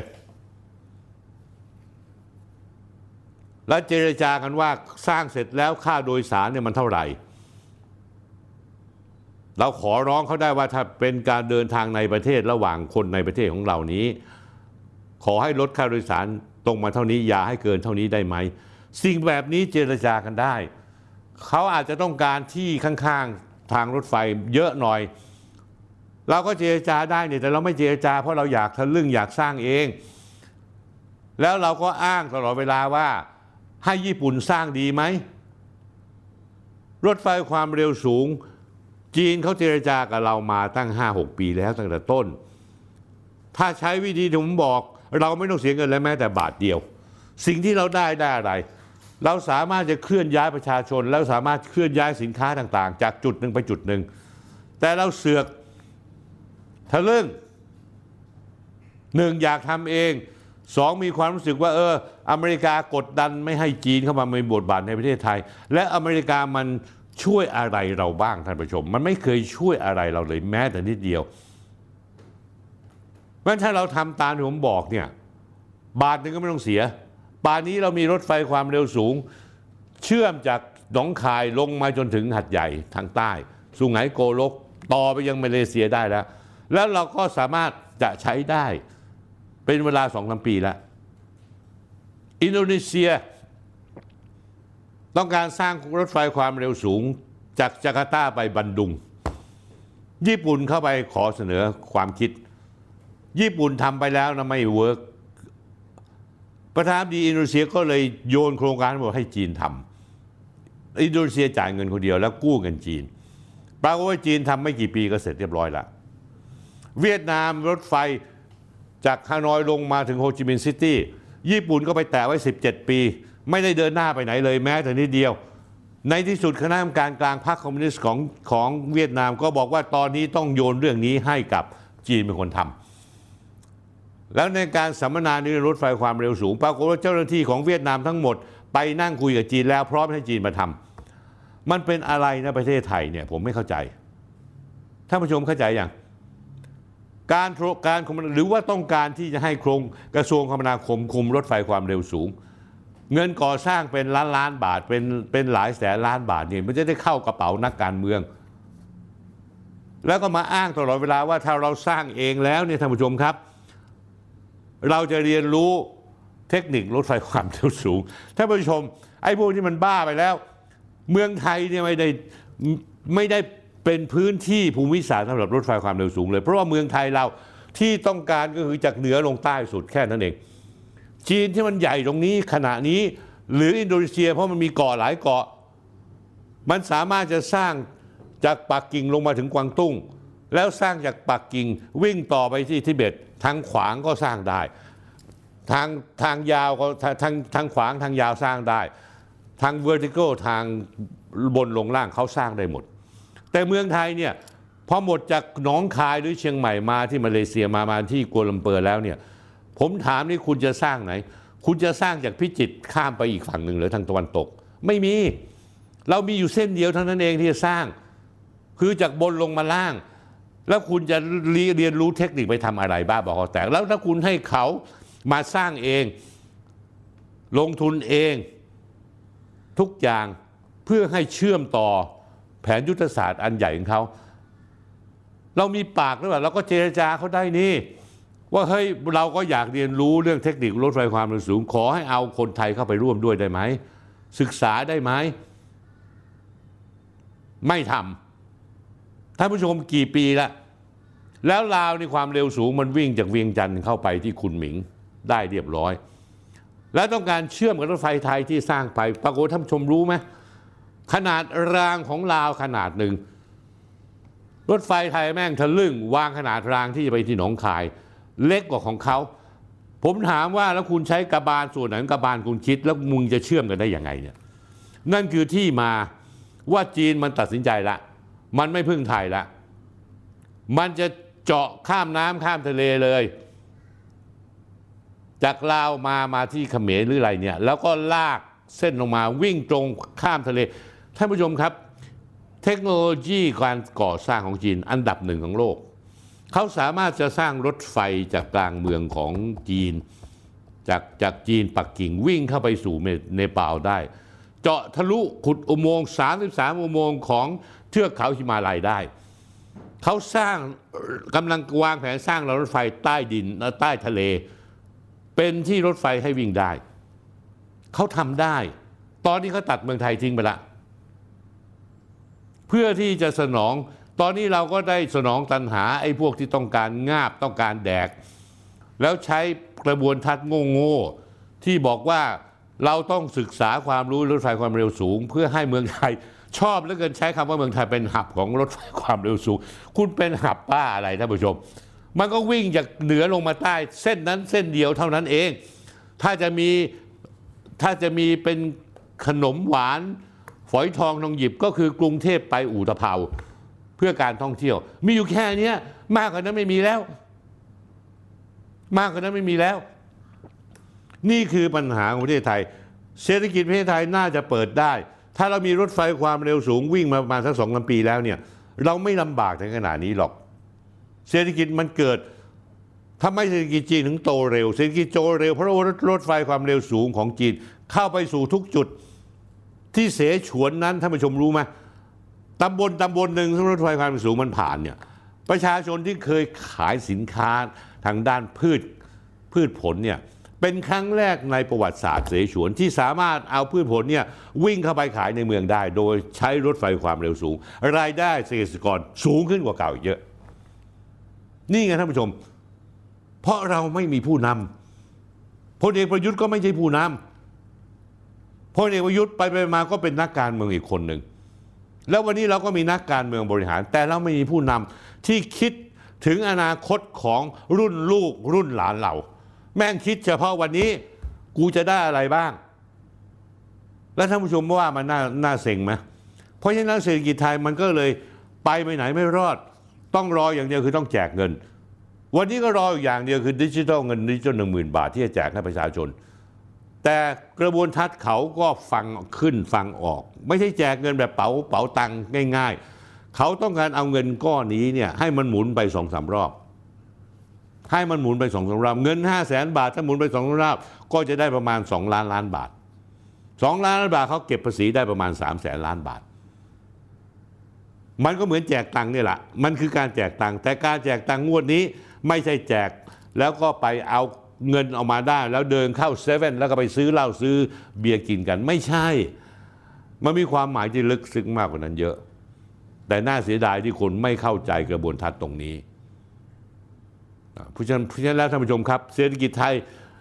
ปีสองพันห้าร้อยหกสิบหกคือปีแห่งการรับอานิสงส์จากการได้สวัสดิการจากรัฐแจกเงินแจกทองลดค่าไฟโดยควักจากกระเป๋าซ้ายเข้ากระเป๋าขวาโดยที่ไม่ได้ไปปรับโครงสร้างแล้วปีหน้าล่ะน้ำมันแพงขึ้นคุณต้องการหาเสียงใช่ไหมคุณก็ลดน้ำมันอีกแต่รายได้สัมสามิตคุณหายไปทีละนิดทีละนิดทีละนิดทีละนิดแล้วคุณก็ไม่ได้ลดจริงๆเท่าไหร่คุณไม่ได้ลดจริงๆเท่าไหร่แต่ถ้าคุณปรับโครงสร้างน้ำมันปรับโครงสร้างแก๊สสมัยเราจะเริ่มเห็นราคาแก๊สลดหนึ่งถังหนึ่งเป็นสิบ สิบบาทราคาน้ำมันลดได้ถึงสิบกว่าบาทต่อลิตรท่านผู้ชมเห็นหรือยังเพราะฉะนั้นปีหน้าเศรษฐกิจก็จะเหมือนปีนี้ยกเว้นถ้ามีเงินดิจิทัลออกมาอาจจะมีการเปลี่ยนแปลงบ้างแต่ของจะแพงขึ้นวันนี้ของแพงหมดแล้วนะฮะค่าแก๊สก็จะแพงนะแก๊สที่ใช้ในชาวบ้านที่เอามาทำกับข้าวขายหรือเอามาที่พ่อค้าแม่ค้ามาทำมาค้าขายกันก็จะแพงขึ้นใช่ไหมฮะเงินเดือนล่ะค่าแรงงานล่ะเจ้าของกิจการก็บอกว่าถ้าขึ้นเกินกว่านี้กิจการก็ล้มหายตายจากแต่คำถามที่มีถามต่อแล้วถ้าคุณขึ้นแค่บาทสองบาทห้าบาทสิบบาทไอ้คนจนไอ้คนที่แม่งต้องใช้แรงงานเนี่ยมันจะอยู่ได้ยังไงล่ะมันไม่ใช่เรื่องง่ายแต่บางครั้งบางส่วนของสังคมต้องยอมเจ็บปวดบ้างบางส่วนของวงการธุรกิจก็ต้องยอมเจ็บปวดกันบ้างแล้วไม่มีละครับถ้าเศรษฐกิจมันล่มลงไปเพราะว่าเศรษฐกิจเล็กเศรษฐกิจน้อยล่มลงไปเพราะค่าแรงมันแพงมันก็ต้องมีคนเกิดขึ้นใหม่ๆขึ้นมาและยอมรับเหมือนอเมริกาท่านผู้ชมครับค่าแรงขั้นต่ำกว่ามันจะมาถึงสิบห้าเหรียญต่อชั่วโมงได้ที่อเมริกาเนี่ยเจ้าของร้านไม่ว่าจะเป็นแมคโดนัลด์ไม่ว่าจะเป็นขายฮอทดอกก็บ่นบอกไม่ได้หรอกตายหาแล้วพวกผมจะอยู่กันได้ไงแต่ในที่สุดมันก็บังคับให้ขึ้นเพราะมันรู้ว่าค่าแรงค่าค่าแรงขั้นต่ำอันเก่าเนี่ยมันต่ำเกินกว่าที่มนุษย์คนคนหนึ่งจะใช้ชีวิตอยู่ได้เหมือนกับค่าแรงของแรงงานประเทศไทยมันก็ต่ำกว่าผมยังจำได้ท่านผู้ชมถ้าท่านผู้ชมอายุใกล้ๆผมสมัยก่อนเนี่ยคนที่มาทำงานบ้านเนี่ยเราให้เงินเดือน สามพัน บาทก็ถือว่าเยอะแล้ววันนี้ท่านผู้ชมหลายคนจ้างพม่ามีใครจ้างได้ต่ำกว่า เก้าพัน บาทเฉลี่ยแล้วถ้ารวมทั้งค่าอาหารให้อยู่ค่าห้องให้อยู่ค่าเงินเดือนแล้วแรงงานพม่าที่ช่วยซักผ้าดูแลลูกช่วยทำกับข้าวเดือนหนึ่งได้เบ็ดเสร็จทั้งแพ็กเกจเดือนหนึ่งไม่ต่ำกว่า หนึ่งหมื่นห้าพัน บาทแล้ววันนี้เรามีเด็กจบปริญญาตรีราชภัฏเต็มไปหมดเลยหรือว่าจุฬาธรรมศาสตร์ที่ตกงานอยู่ได้งานทำเริ่มที่ หนึ่งหมื่นสองพัน บาทท่านผู้ชมเห็นหรือยังว่ามันผิดเพี้ยนเหตุผลเพราะว่าโครงสร้างทางเศรษฐกิจมันผิดเพี้ยนมานานแล้วอะไรที่ควรจะขึ้นมันไม่ยอมให้ขึ้นอะไรที่ควรจะต่ำอย่างเช่นพลังงานมันไม่ยอมให้ต่ำสรุปแล้วพวกเราก็จะเป็นทาสของกลุ่มทุนอีกต่อไปปีสองพันห้าร้อยหกสิบเจ็ดเราคงยังเป็นทาสของกลุ่มทุนอีกต่อไปเป็นทาสของราคาพลังงานอีกต่อไปน่าเสียดายพีรพันธ์สารีรัตน์วิภาคท่าดีผมยังไม่รู้ทีทีจะเหลวหรือเปล่าการปรับโครงสร้างของพลังงานก็ไม่ทำสักทีก็ยังหลั่นล้าช้าๆอยู่เหมือนเดิม และผมก็ฟันธงเลยว่าจะไม่มีวันที่จะทำได้สำเร็จเพราะความตั้งใจจะทำมันจะไม่มีแต่ถ้าตั้งใจจะทำมันทำได้สำเร็จแน่นอนนี่คือลักษณะเศรษฐกิจที่จะเกิดขึ้นในปีหน้าท่านผู้ชมครับเรื่องที่พูดต่อไปนี้คือเรื่องสุดท้ายของการมองประเทศไทยปีสองพันห้าร้อยหกสิบหกและต่อเนื่องไปจนถึงปีหน้าสองพันห้าร้อยหกสิบเจ็ดเป็นเรื่องของสังคมถ้าจะพูดเรื่องนี้เนี่ยถ้าผมไม่อ้างอิงเรื่องเก่าๆที่ผมเคยพูดไปแล้วเนี่ยท่านผู้ชมหลายท่านอาจจะไม่เข้าใจนะฮะตอนที่พูดวันนี้เนี่ยเป็นตอนที่สองร้อยยี่สิบสองเป็นการส่งท้ายปีสองพันห้าร้อยหกสิบหกผมได้มองย้อนกลับไปดูในช่วงหนึ่งปีที่ผ่านมาผมออกรายการทุกวันศุกร์ไม่มีวันหยุดเลยเป็นเวลาห้าสิบเอ็ดตอนตอนนี้เป็นตอนที่ห้าสิบสองตอนสุดท้ายปีนี้ตอนแรกตอนแรกของปีสองพันห้าร้อยหกสิบหกเป็นตอนที่หนึ่งร้อยเจ็ดสิบเอ็ดออกอากาศเมื่อวันศุกร์ที่มกราคมสองพันห้าร้อยหกสิบหกท่านผู้ชมจำได้ไหมครับผมพูดเรื่องอะไรผมพูดเรื่องสวยเฉาโฉกรมอุทยานทำไมประยุทธ์ยังกล้าเอาคนผิดมาซุกไว้ที่ทำเนียบครับเรื่องนี้เป็นข่าวเฉาโฉต่อสองพันห้าร้อยหกสิบห้าถึงหกสิบหกเหตุเกิดยี่สิบเจ็ดธันวาคมสองพันห้าร้อยหกสิบห้าเมื่อปปชและตำรวจกองคับการปราบปรามทุจริตปปปเข้าตรวจค้นภายในห้องทำงานของนายรัชดาสุริยกุลนายุทธยาอธิบดีกรมอุทยานแห่งชาติสัตว์ป่าและพันธุ์พืชแจ้งข้อกล่าวหาในความผิดฐานอาญามาตราหนึ่งสี่เก้าเป็นเจ้าพนักงานเรียกรับทรัพย์สินหรือประโยชน์อื่นใดโดยมิชอบระหว่างตรวจค้นนั้นพบเงินพบเงินสด สี่ล้านเก้าแสนบาทผมไม่เล่าเรื่องรายละเอียดของคดีนี้เป็นยังไงท่านผู้ชมไปสืบค้นหาละเอียดเองได้อยู่แล้วแต่ผมมีข้อสังเกตอย่างหนึ่งทุกวันนี้ท่านผู้ชมรู้ไหมเรื่องนี้หายเงียบไปละเข้ากลีบเมฆเลยกลีบเมฆคือตั้งแต่คณะกรรมการปปช.รับสำนวนคดีเรื่องนี้ตั้งแต่วันที่ยี่สิบสามมกราคมสองพันห้าร้อยหกสิบหกต้นปีที่ผ่านมาเนี้ยต้นปีเนี้ยหลังเกิดเหตุได้ไม่ถึงเดือนมาถึงวันนี้แล้วแม่งเงียบไปเลยท่านผู้ชมขอประทานโทษต้องใช้คำพูดหยาบหน่อยสังคมไม่ได้รับรู้อะไรเพิ่มเติมเลยแม้แต่นิดเดียวถ้าติดตามข่าวจริงๆท่านผู้ชมก็ทราบดีว่าเรื่องสวยกรมอุทยานนี้ไม่ได้มีอะไรซับซ้อนหรือมหัศจรรย์พันลึกแต่เรื่องราวกับถูกดองเค็มเก็บใส่ลิ้นชักไว้จนถึงวันนี้เป็นไปได้ยังไงท่านผู้ชมเพราะฉะนั้นแล้วเรื่องสวยอุทยานอันนี้กับเรื่องที่ปปช.เก็บดองเค็มเอาไว้สะท้อนภาพอะไรได้หลายอย่างเกี่ยวกับการเมืองไทยที่เกี่ยวพันอย่างลึกซึ้งกับปัญหาสังคมไทยทุกวันนี้ที่ทุกอย่างมันหมักหมมสะสมจนเหมือนเป็นระเบิดเวลาที่ใกล้ระเบิดแตกออกมาเต็มทีตอนที่สองคือตอนที่หนึ่งร้อยเจ็ดสิบสองของปีสองพันห้าร้อยหกสิบหกท่านผู้ชมจำได้ว่าผมพูดเรื่องอะไรผมได้ฉีกหน้ากากในน็อตพันธวัฒน์นาควิสุทธิ์ซึ่งในเวลานั้นสังคมไทยสื่อไทยช่วยกันตีโป่งว่าเป็นคนรุ่นใหม่นักธุรกิจพันล้านหมื่นล้านร่ำรวยมาจากการทำหวยขายหวยสแกนหรือหวยออนไลน์โฆษณาตัวเองว่าได้สร้างเนื้อสร้างตัวจากคนธรรมดาออกสื่อคุยโม้โอ้อวดว่ากำลังจะเอาบริษัทเข้าตลาดหลักทรัพย์แต่แท้ที่จริงแล้วในน็อตกองสลากพลัสในวันนั้นซึ่งวันนี้กลายมาเป็นน็อตลอตเตอรี่พลัสคือหนึ่งในฟันเฟืองของกระบวนการอาชญากรรมออนไลน์ที่เชื่อมโยงครอบคลุมไปถึงตั้งแต่แก๊งพนันออนไลน์ออฟไลน์แก๊งบัญชีม้าแก๊งฟอกเงินแก๊งเงินดิจิทัลขุดคริปโตเคอเรนซีแก๊งหลอกลวงเทรดฟอเร็กซ์แก๊งอาชญากรรมข้ามชาติขบวนนี้ขบวนการนี้เชื่อมโยงไปยังอาชญากรรมอื่นๆไม่ว่าจะเป็นกลุ่มค้ายาเสพติดกลุ่มค้าแรงงานเถื่อนกลุ่มค้ามนุษย์กลุ่มทุนจีนสีเทากลุ่มข้ามชาติสีเทาอย่างเช่นนายน็อตพันธวัฒน์ก็เชื่อมโยงกับนายแทนไทยนรงกูลซึ่งเคยถูกศาลแพ่งสั่งยึดทรัพย์ไปแล้วเรียบร้อยกว่าหนึ่งร้อยเจ็ดสิบหกล้านบาทตอนหลังก็พยายามฟอกตัวประหนึ่งว่าตนเองเป็นมหาเศรษฐีผู้บริสุทธิ์ร่ำรวยมาจากการซื้อขายเงินดิจิทัลแต่ประวัติต่างๆจะลบไงก็ลบไม่ออก มีเพียงคดีอาญาของนายแทนไทยณรงค์กูลเท่านั้นที่มีความพิลึกพิลั่นจากการที่อัยการสูงสุดในยุคของนายสิงห์ชัยธนินทร์ซ้อนกลับมีความสั่งเด็ดขาดไม่ฟ้องทั้งทั้งคดีแพ่งนั้นตัดสินลงมาแล้วว่าพร้อมหลักฐานมัดตัวแน่นว่านายแทนไทยนั้นเกี่ยวข้องกับการพนันออนไลน์เต็มๆประเด็นท่านผู้ชมครับคนพวกอาชญากรเหล่านี้กระบวนการสีเทาทั้งหมดนี้จะอยู่ไม่ได้อย่างแน่นอนถ้าไม่มีข้าราชการเจ้าหน้าที่รัฐนักการเมืองหนุนหลังอยู่ด้วยเหตุนี้บรรดานักธุรกิจธุรกิจพนันออนไลน์ธุรกิจฟอกเงินทุนจีนสีเทาธุรกิจสีเทา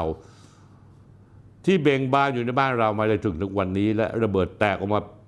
ผ่านหลายๆเรื่องที่ผมนำเสนอในรายการคุยที่เรื่องกับสนธิ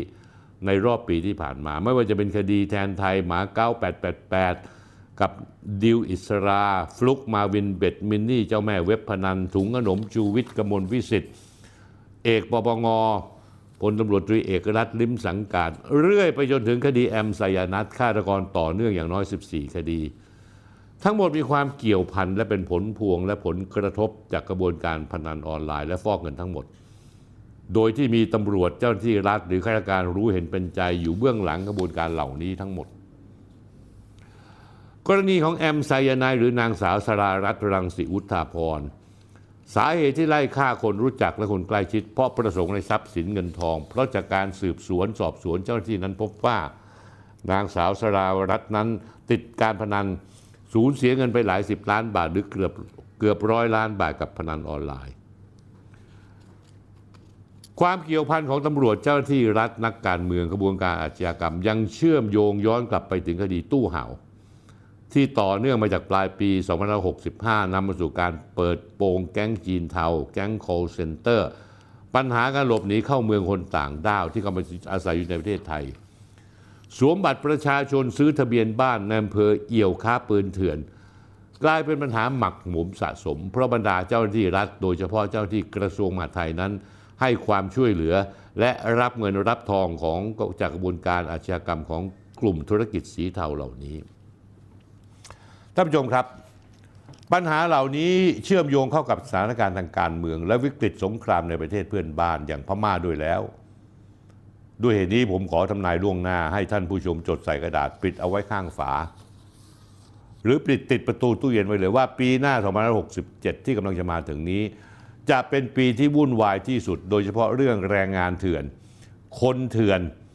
การกระทำผิดกฎหมายข้ามแดนจะมากขึ้น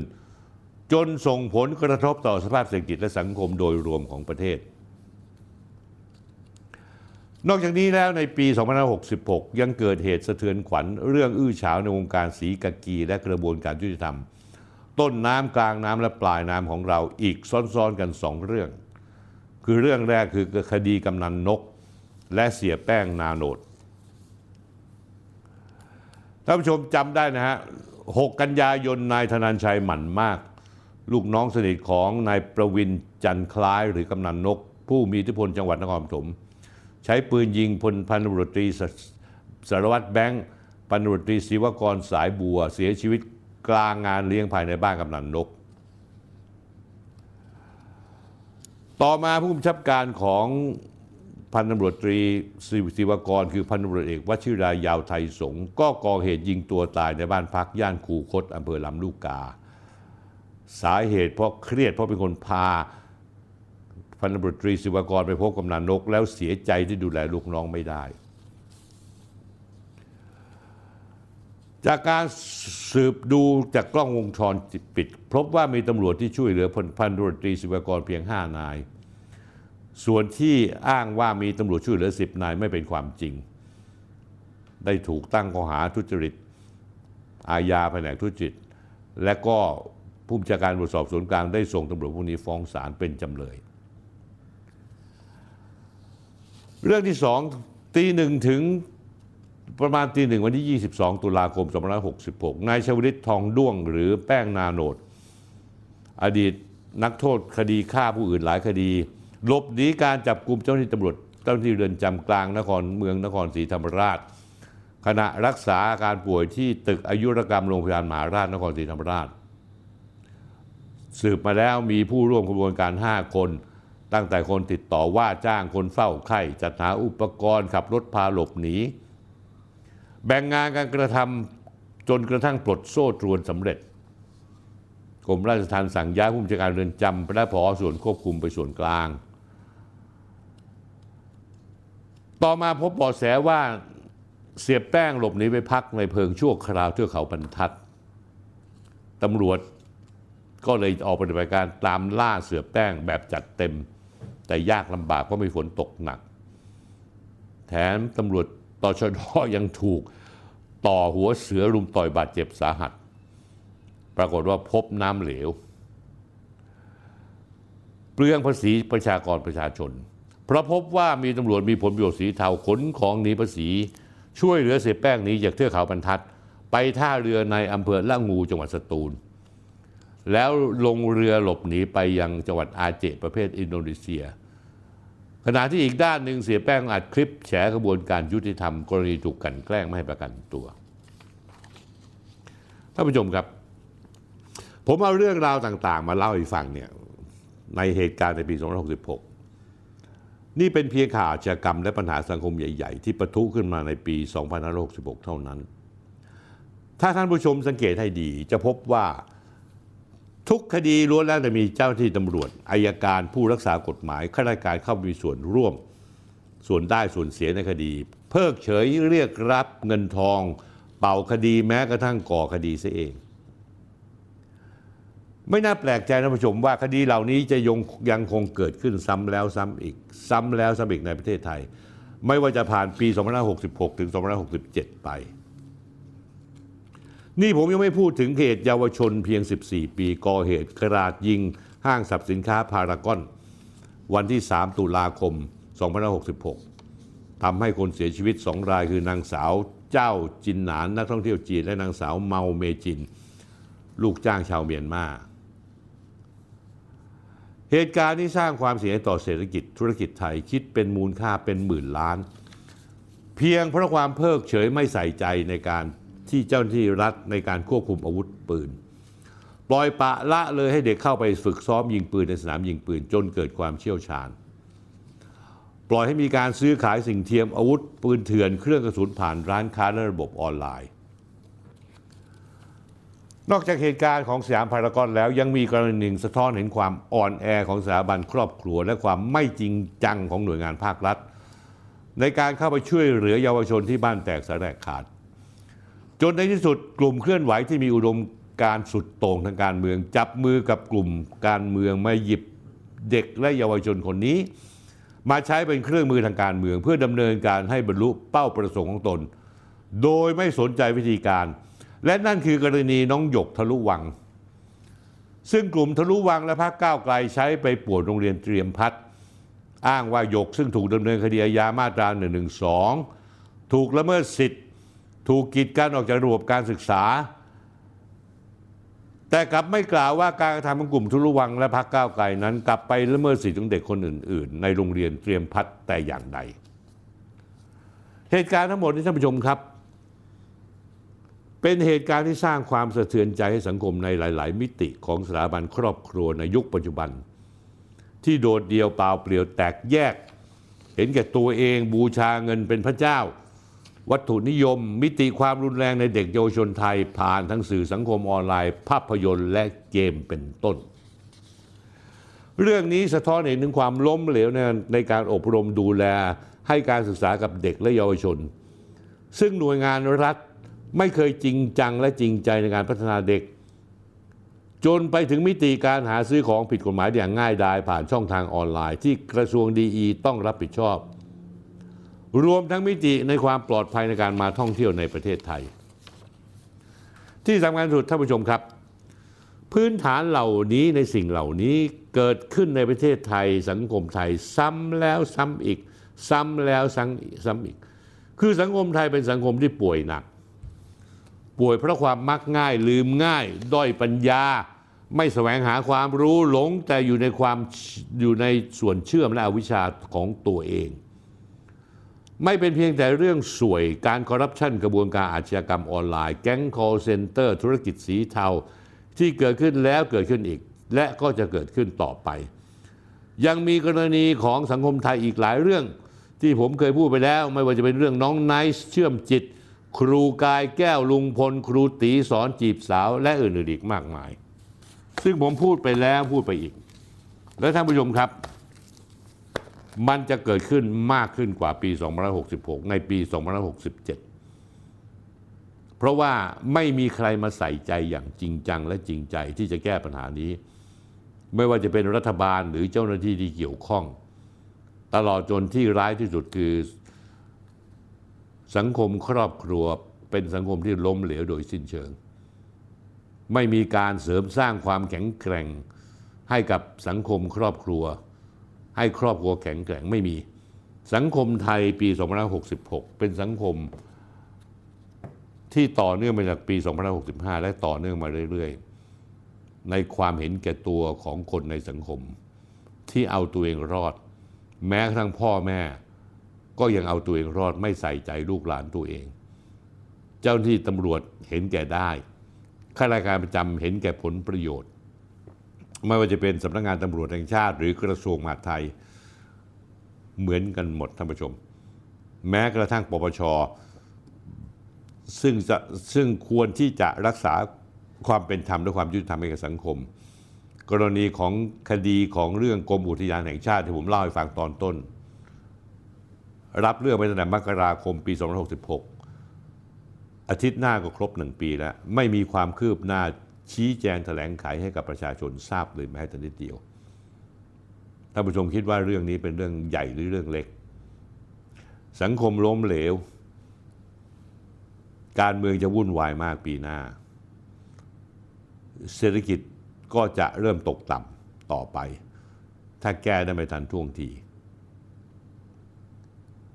เศรษฐาทวีสินคนเดียวเอาไม่อยู่หรอกครับเขาเป็นคนไวฉลาดเห็นปัญหาแต่เขาไม่ได้รับความร่วมมือจากข้าราชการประจำเลยแม้แต่นิดเดียวรัฐมนตรีแต่ละคนสนใจอยู่อย่างเดียวคือทำหากินกับกระทรวงที่ตัวเองเป็นเจ้ากระทรวงร่ำรวยกันมามากมายมหาศาลท่านผู้ชมครับ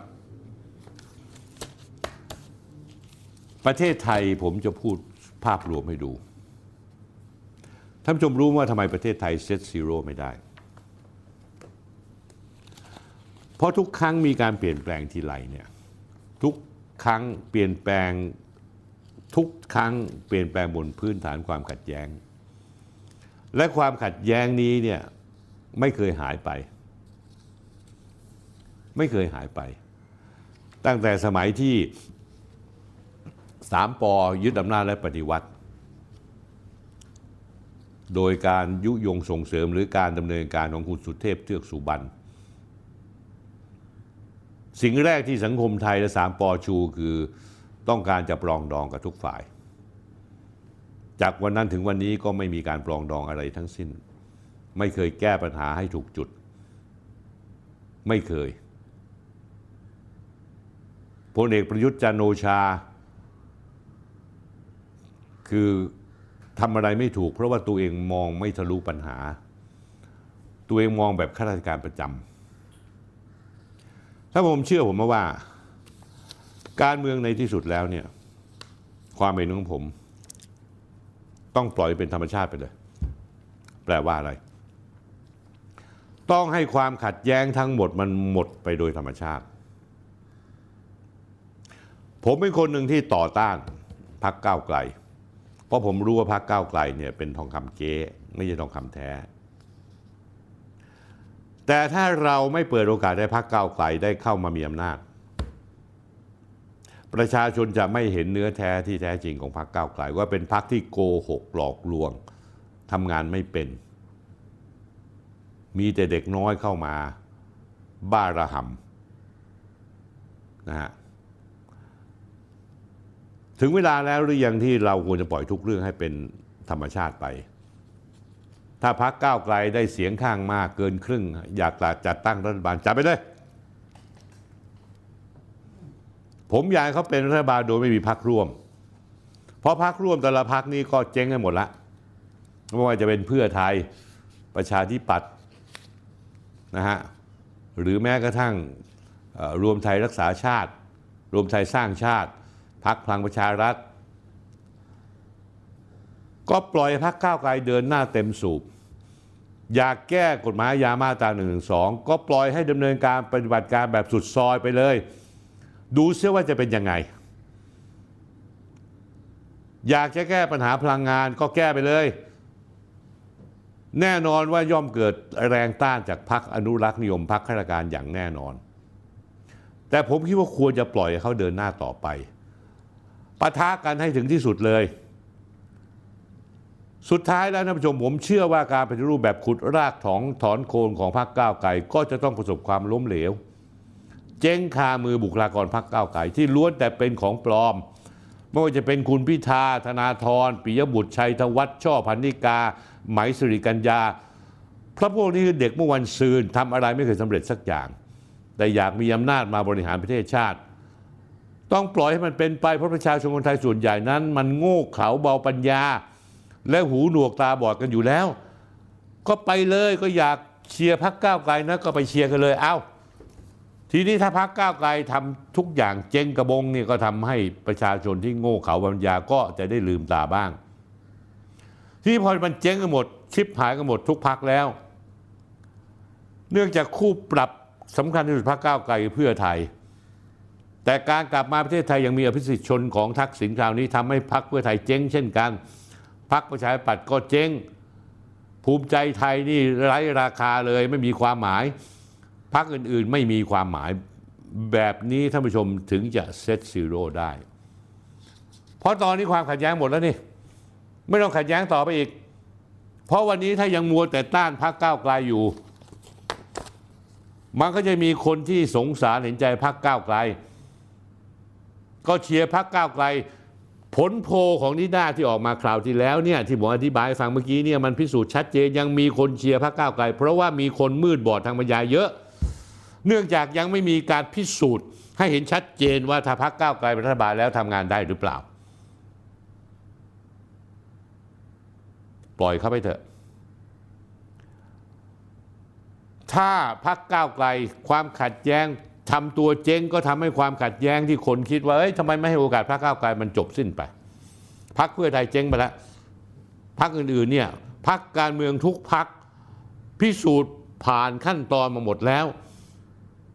ว่าใช้ไม่ได้ล้มเหลวและเป็นพรรคที่ไม่ได้ทำงานเพื่อแผ่นดินไม่ได้เป็นพรรคที่ทำงานเพื่อประเทศชาติโดยส่วนรวมอาจจะถึงวันนั้นอาจจะมีการเซตซีโร่กันแล้วการเซตซีโร่วันนั้นก็จะเป็นการเซตซีโร่ที่เซตซีโร่แล้วบนพื้นฐานที่ไม่มีความขัดแย้งอีกต่อไปเราสามารถจะเดินหน้าต่อไปด้วยวิสัยทัศน์นำประเทศไทยเดินหน้าต่อไปไม่มีความขัดแย้งแต่ที่สำคัญที่สุดท่านผู้ชมครับแล้วเราจะหาผู้นำดีๆได้อย่างไงผู้นำที่คิดถึงประเทศเป็นส่วนรวมผู้นำที่ไม่คิดถึงแค่ประเทศเป็นส่วนรวมเดียวต้องทำทุกอย่างเพื่อคนรุ่นลูกรุ่นหลานบางคนบอกว่าลุงตู่ไงไม่ใช่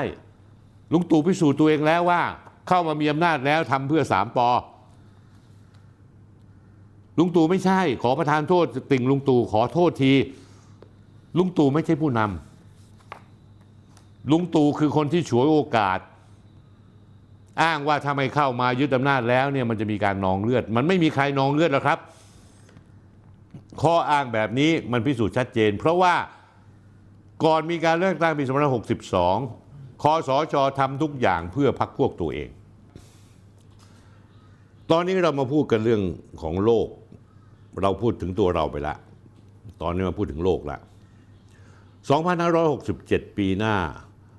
เราเนี่ยจะเริ่มเห็นการเปลี่ยนแปลงที่ชัดเจนมากขึ้นกว่าปีสองพันห้าร้อยหกสิบหกจากมหาอำนาจเดียวหรือที่ผมเรียกว่านักเลงโตของโลกสหรัฐอเมริกาที่มีลูกไล่คืออังกฤษ อี ยู เกาหลีใต้และญี่ปุ่นรวมทั้งไต้หวันและฟิลิปปินส์จะถูกสั่นคลอนจากการท้าทายของผู้อำนาจใหม่จากจีนรัสเซียและชาติมุสลิม ในที่สุดแล้วท่านผู้ชมครับสองพันห้าร้อยหกสิบเจ็ดสงครามยูเครนจะยุติลงอย่างแน่นอนที่สุดผมกล้าฟันธงเลยครับด้วยความพ่ายแพ้ของยูเครนแต่การเปลี่ยนแปลงทางภูมิรัฐศาสตร์ในหลายพื้นที่จะทวีความเข้มข้นมากขึ้น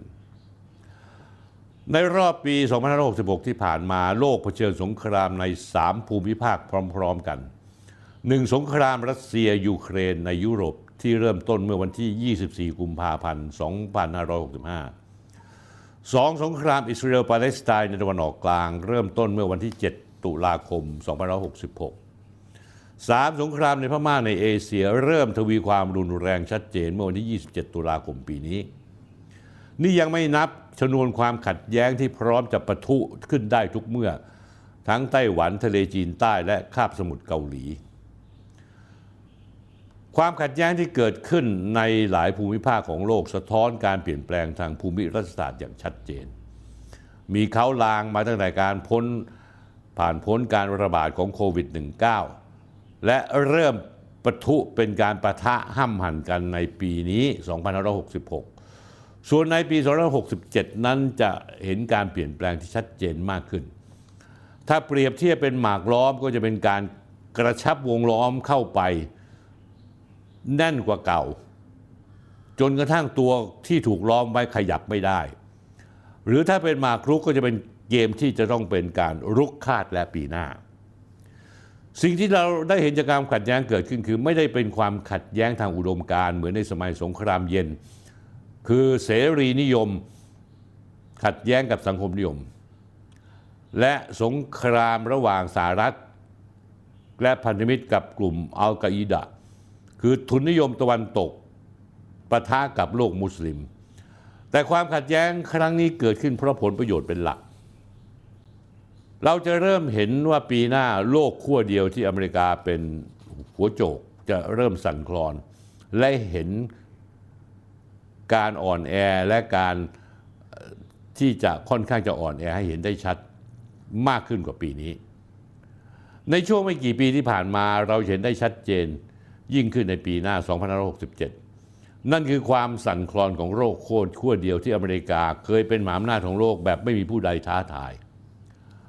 แต่ทุกวันนี้อเมริกาได้แก้ผ้าเปลือยกายล่อนจ้อน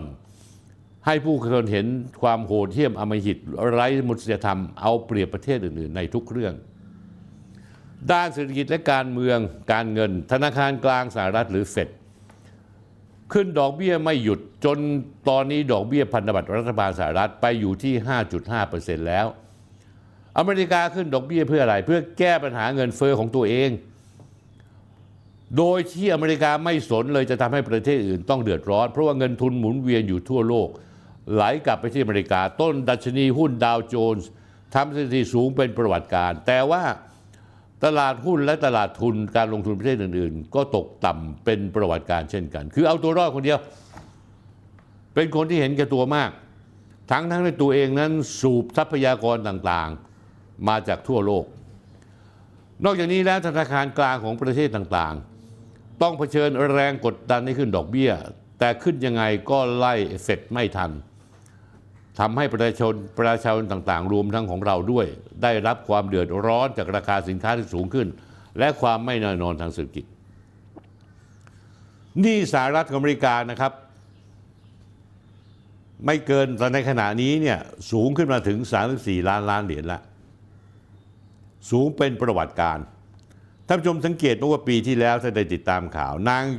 แจเน็ต เยเลนรัฐมนตรีว่าการกระทรวงการคลังของอเมริกาได้เดินทางไปประเทศจีนตั้งสามหรือสี่ครั้งเพื่อขอร้องให้จีนหยุดขายพันธบัตรสหรัฐนอกจากขอให้หยุดขายแล้วยังให้ซื้อเพิ่มเติมด้วยและนี่คือพฤติกรรมอเมริกาที่แก้ปัญหาตัวเองโดยผลักภาระคนอื่นเอาแต่ตัวเองรอดทอดทิ้งคนอื่นหมดในทางภูมิรัฐศาสตร์การเมืองอเมริกาได้เผยเห็นท่าแท้ที่สนับสนุนอิสราเอลอย่างสุดริมทิ่มประตูไม่มีข้อจำกัดและอยู่เหนือศีลธรรมใดๆทั้งสิ้นเมื่อสหประชาชาติมีมติให้ประกาศการหยุดยิง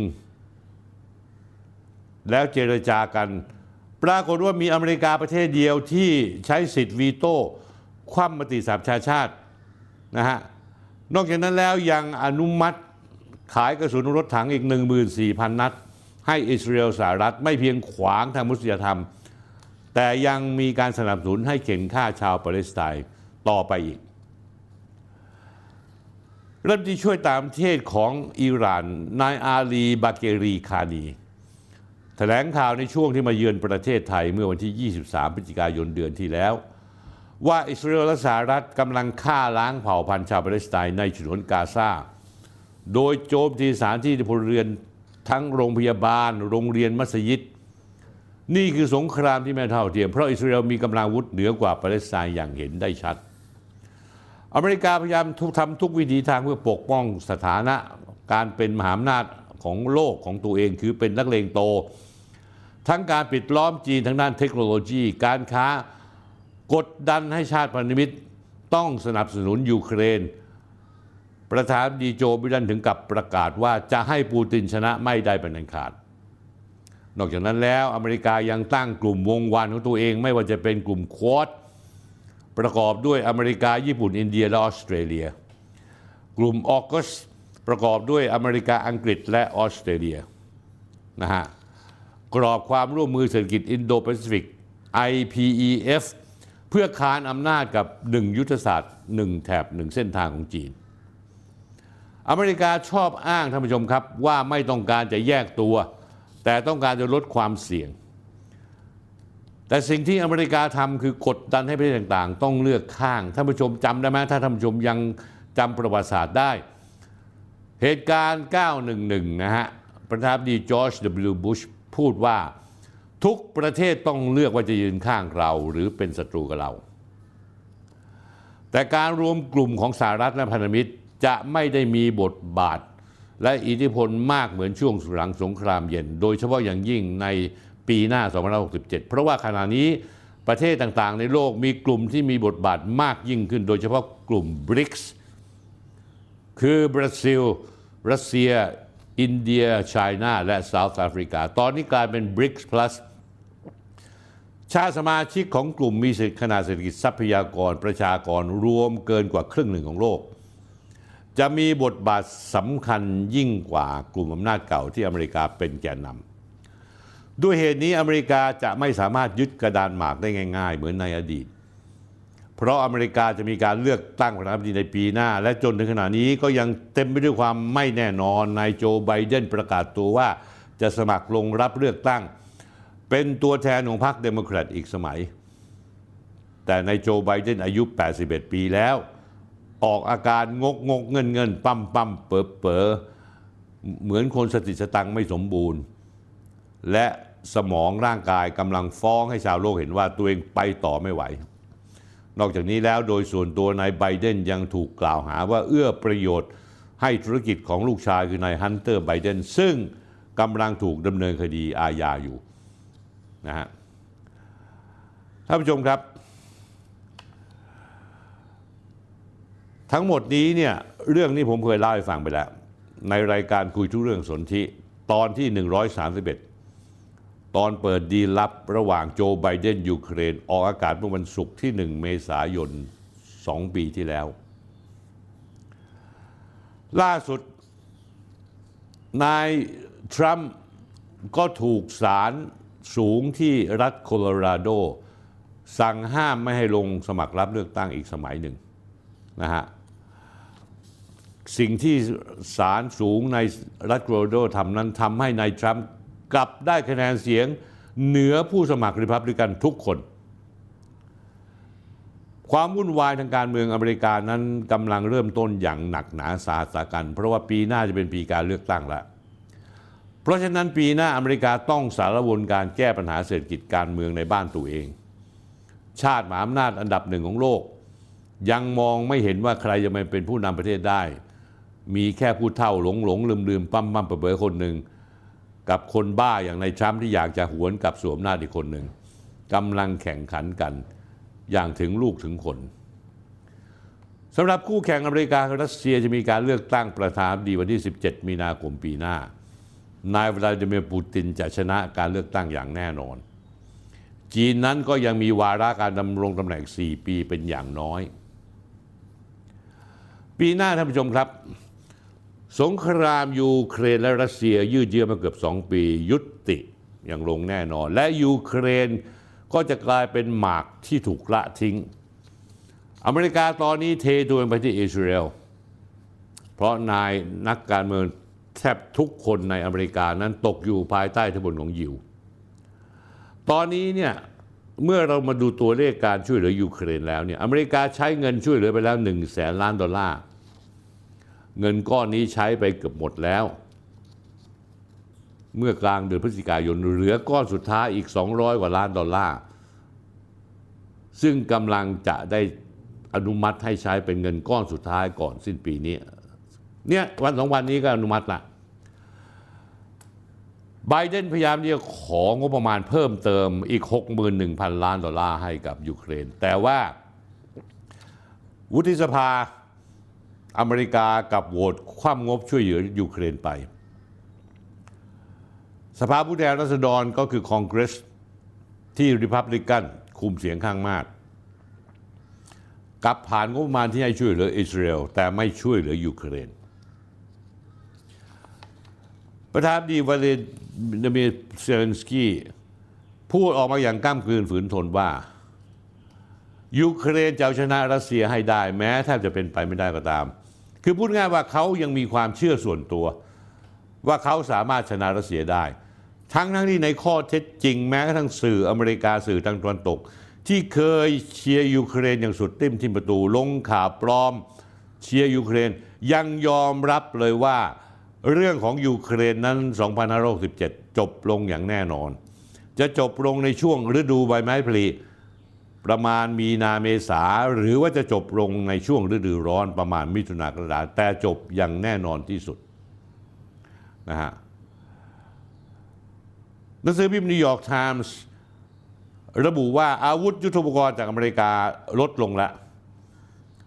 ยกตัวอย่างหน่วยปืนใหญ่หน่วยหนึ่งทางเหนือของเมืองอัฟดิฟกาสู้รบกันเป็นอย่างดุเดือดแต่จากการเคยได้รับการป้อนอาวุธลูกกระสุนปืนใหญ่ประมาณ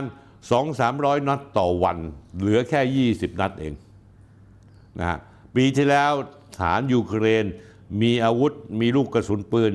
ใช้มากกว่าปัจจุบันนี้ถึง ห้าถึงหก เท่าตอนนี้รัสเซียกำลังเริ่มโจมตียูเครนอย่างหนักหน่วงมากขึ้น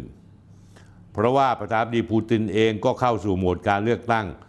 ต้องการทำชัยชนะยูเครนเป็นผลงานสำหรับการเลือกประธานาธิบดีในเดือนมีนาคมนี้ท้ายที่สุดแล้วยูเครนจะกลายเป็นคนแพ้ที่ไม่มีน้ำตานายเซเลนสกี้อาจจะต้องพ้นจากตำแหน่งหรือลี้ภัย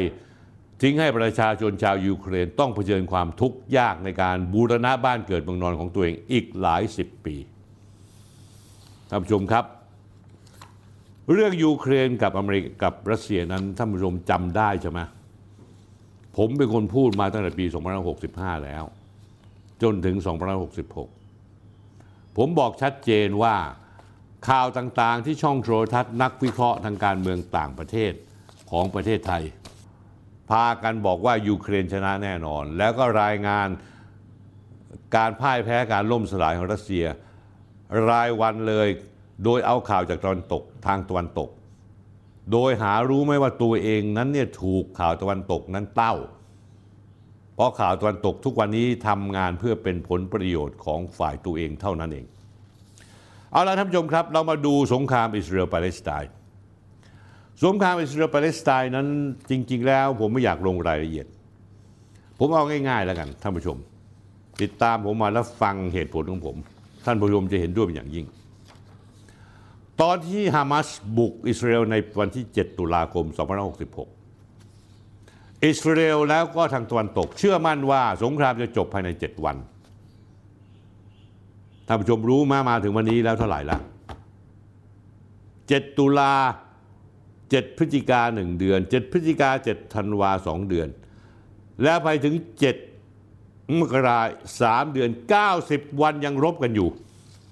แล้วในข้อที่จริงอีกครั้งหนึ่งที่สื่อมวลชนทางประเทศไทยก็รับข่าวสื่อตะวันตกมาอีกเหมือนกันโกหกว่ากองทัพอิสราเอลโจมตีฮามาสบุกกาซา ฆ่าล้างเผ่าพันธุ์โน่นนี่ฮามาสต้องศูนย์พันแน่แต่ว่าคนที่ตายมากที่สุดในการรบครั้งนี้ก็คือฐานอิสราเอลและฐานรับจ้างที่ส่งเข้ามาทหารฮามาสตายน้อยมากที่ตายมากที่สุดคือประชาชนชาวปาเลสไตน์ที่ถูกการทิ้งระเบิดมาท่านผู้ชมครับเจ็ดวันสงครามจะจบแต่นี่มาจะถึงเก้าสิบวันแล้วยังรบกันอย่างดุเดือดแล้วคนที่ถือไพ่เหนือกว่าไม่ว่าจะเป็นฮามาสซึ่งอยู่ทางใต้ของกาซาฮิสบอลละซึ่งอยู่ทางเหนือกาซาตอนนี้ฮิสบอลละกำลังจะยึดทางภาคเหนือของกาซาไปแล้วแล้วยังมีฮูติประเทศเยเมนกลุ่มนักรบฮูติซึ่งเป็นตัวเปลี่ยนเกมเอาขีปนาวุธถล่มเข้าเมืองเตลอาวีฟขีปนาวุธพิสัยทัศน์พิสัยระยะกลางประมาณพันกว่ากิโลเมตรถดถล่มไปตั้งไม่รู้กี่ลูกต่อกี่ลูกและก็ปิดทะเลแดงเพื่อไม่ให้เรือที่จะเดินทางไปแล้วส่งสินค้าเข้าไปที่ท่าเรือเซลนั้นผ่านอเมริกานั้น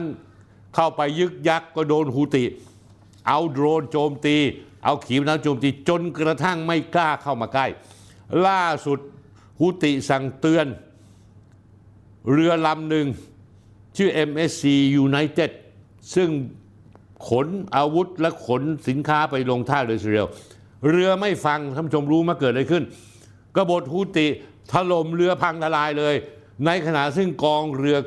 เรือเรือทุกเครื่องบินของอเมริกาจอดอยู่ทำตาปริบๆทำอะไรไม่ได้และอเมริกาก็ไม่กล้าเริ่มสงครามอันนี้อิสราเอลได้ทำพลาดอีกครั้งหนึ่งส่งเครื่องบินไปถล่มที่กรุงดามัสกัสประเทศซีประเทศซีเรียเพื่อฆ่าในพลคนหนึ่งของอิหร่านซึ่งไปให้คำปรึกษาท่านผู้ชมคิดว่าอิหร่านจะไม่ตอบโต้เหรอตอบโต้แน่แล้วเขาพร้อมจะตอบโต้เพราะฉะนั้นท่านผู้ชมเห็นว่าสงครามในตะวันออกกลางกำลังพัฒนาไปอยู่จุดที่เรียกว่าขยายตัวออกเป็นสงครามในภูมิภาคละและท่านผู้ชมเชื่อผมเนี่ยคนที่เสียเปรียบที่สุดคืออเมริกาอเมริกาประกาศรวบรวมกลุ่มพันธมิตรให้ส่งเรือมาเพื่อมาปิดล้อมเยเมนเพื่อเปิดทะเลแดงถ้าผู้ชมรู้ไหมไม่มีใครมามีอเมริกาไปประเทศเดียวออสเตรเลียส่งคนไปเจ็ดคนเนเธอร์แลนด์ส่งไปสิบคนสเปนออกมาต่อว่าอเมริกาเลยคุณจะเอาผมไปแต่คุณไม่พูดกับผมสักคำหนึ่งผมไม่ไปละสรุปง่ายๆว่าอเมริกาโดดเดี่ยวมากในตะวันออกกลางนะฮะปฏิบัติการอันนี้กองพันผสมกองผสมเรือภายใต้ชื่อปฏิบัติการผู้พิทักษ์ความเจริญรุ่งเรืองชื่อก็ตลกแล้วท่านผู้ชมท่านผู้ชมครับอเมริกาเชิญซาอุดิอาระเบียเข้ามาร่วมซาอุดิอาระเบียเข็ดเขี้ยวกับเยเมนไม่ต้องการเพราะเยเมนเคยรบกับซาอุดิอาระเบียแล้วก็ถล่มบ่อน้ำมันซาอุดิอาระเบียจนกระทั่งแทบจะพังทลายจนในที่สุดประเทศจีนเข้ามาเจรจาให้ซาอุดิอาระเบียกับเยเมนจับมือกันได้แล้วให้ซาอุดิอาระเบียจับมืออิหร่านเพราะฉะนั้นซาอุดิอาระเบียถอยไม่มีประเทศไหนทำเลยอาจจะมีบาเรนเพราะว่าบาเรนนั้นกำลังยังนิยมตะวันตกอยู่เหมือนเหมือนเหมือนเดิมท่านผู้ชมดูต้นทุนการต่อสู้นะครับสหรัฐขอให้จีนเข้าร่วมปฏิบัติการอันนี้แต่จีนตอบปฏิเสธเพราะจีนอ้างว่าปฏิบัติการอเมริกาเป็นแค่การแก้ปัญหาชั่วคราวทางออกที่แท้จริงคือต้องหยุดยิงที่กาซาแล้วจีนและนานาชาติสนับสนุนร่างมติสหประชาชาติแต่สหรัฐอเมริกากลับคัดค้านแต่ตอนนี้กลับทะลึ่งมาขอให้จีนเข้ามาร่วมจีนมองว่าอเมริกากำลังใช้จรวดมิสไซล์ที่มีราคาลูกละหนึ่งล้านดอลลาร์ต่อลูกไปสู้กับกลุ่มโดรนติดอาวุธของเยเมนที่มีต้นทุนแค่ สองพัน ดอลลาร์เองคือระหว่างสามสิบสี่ล้านบาท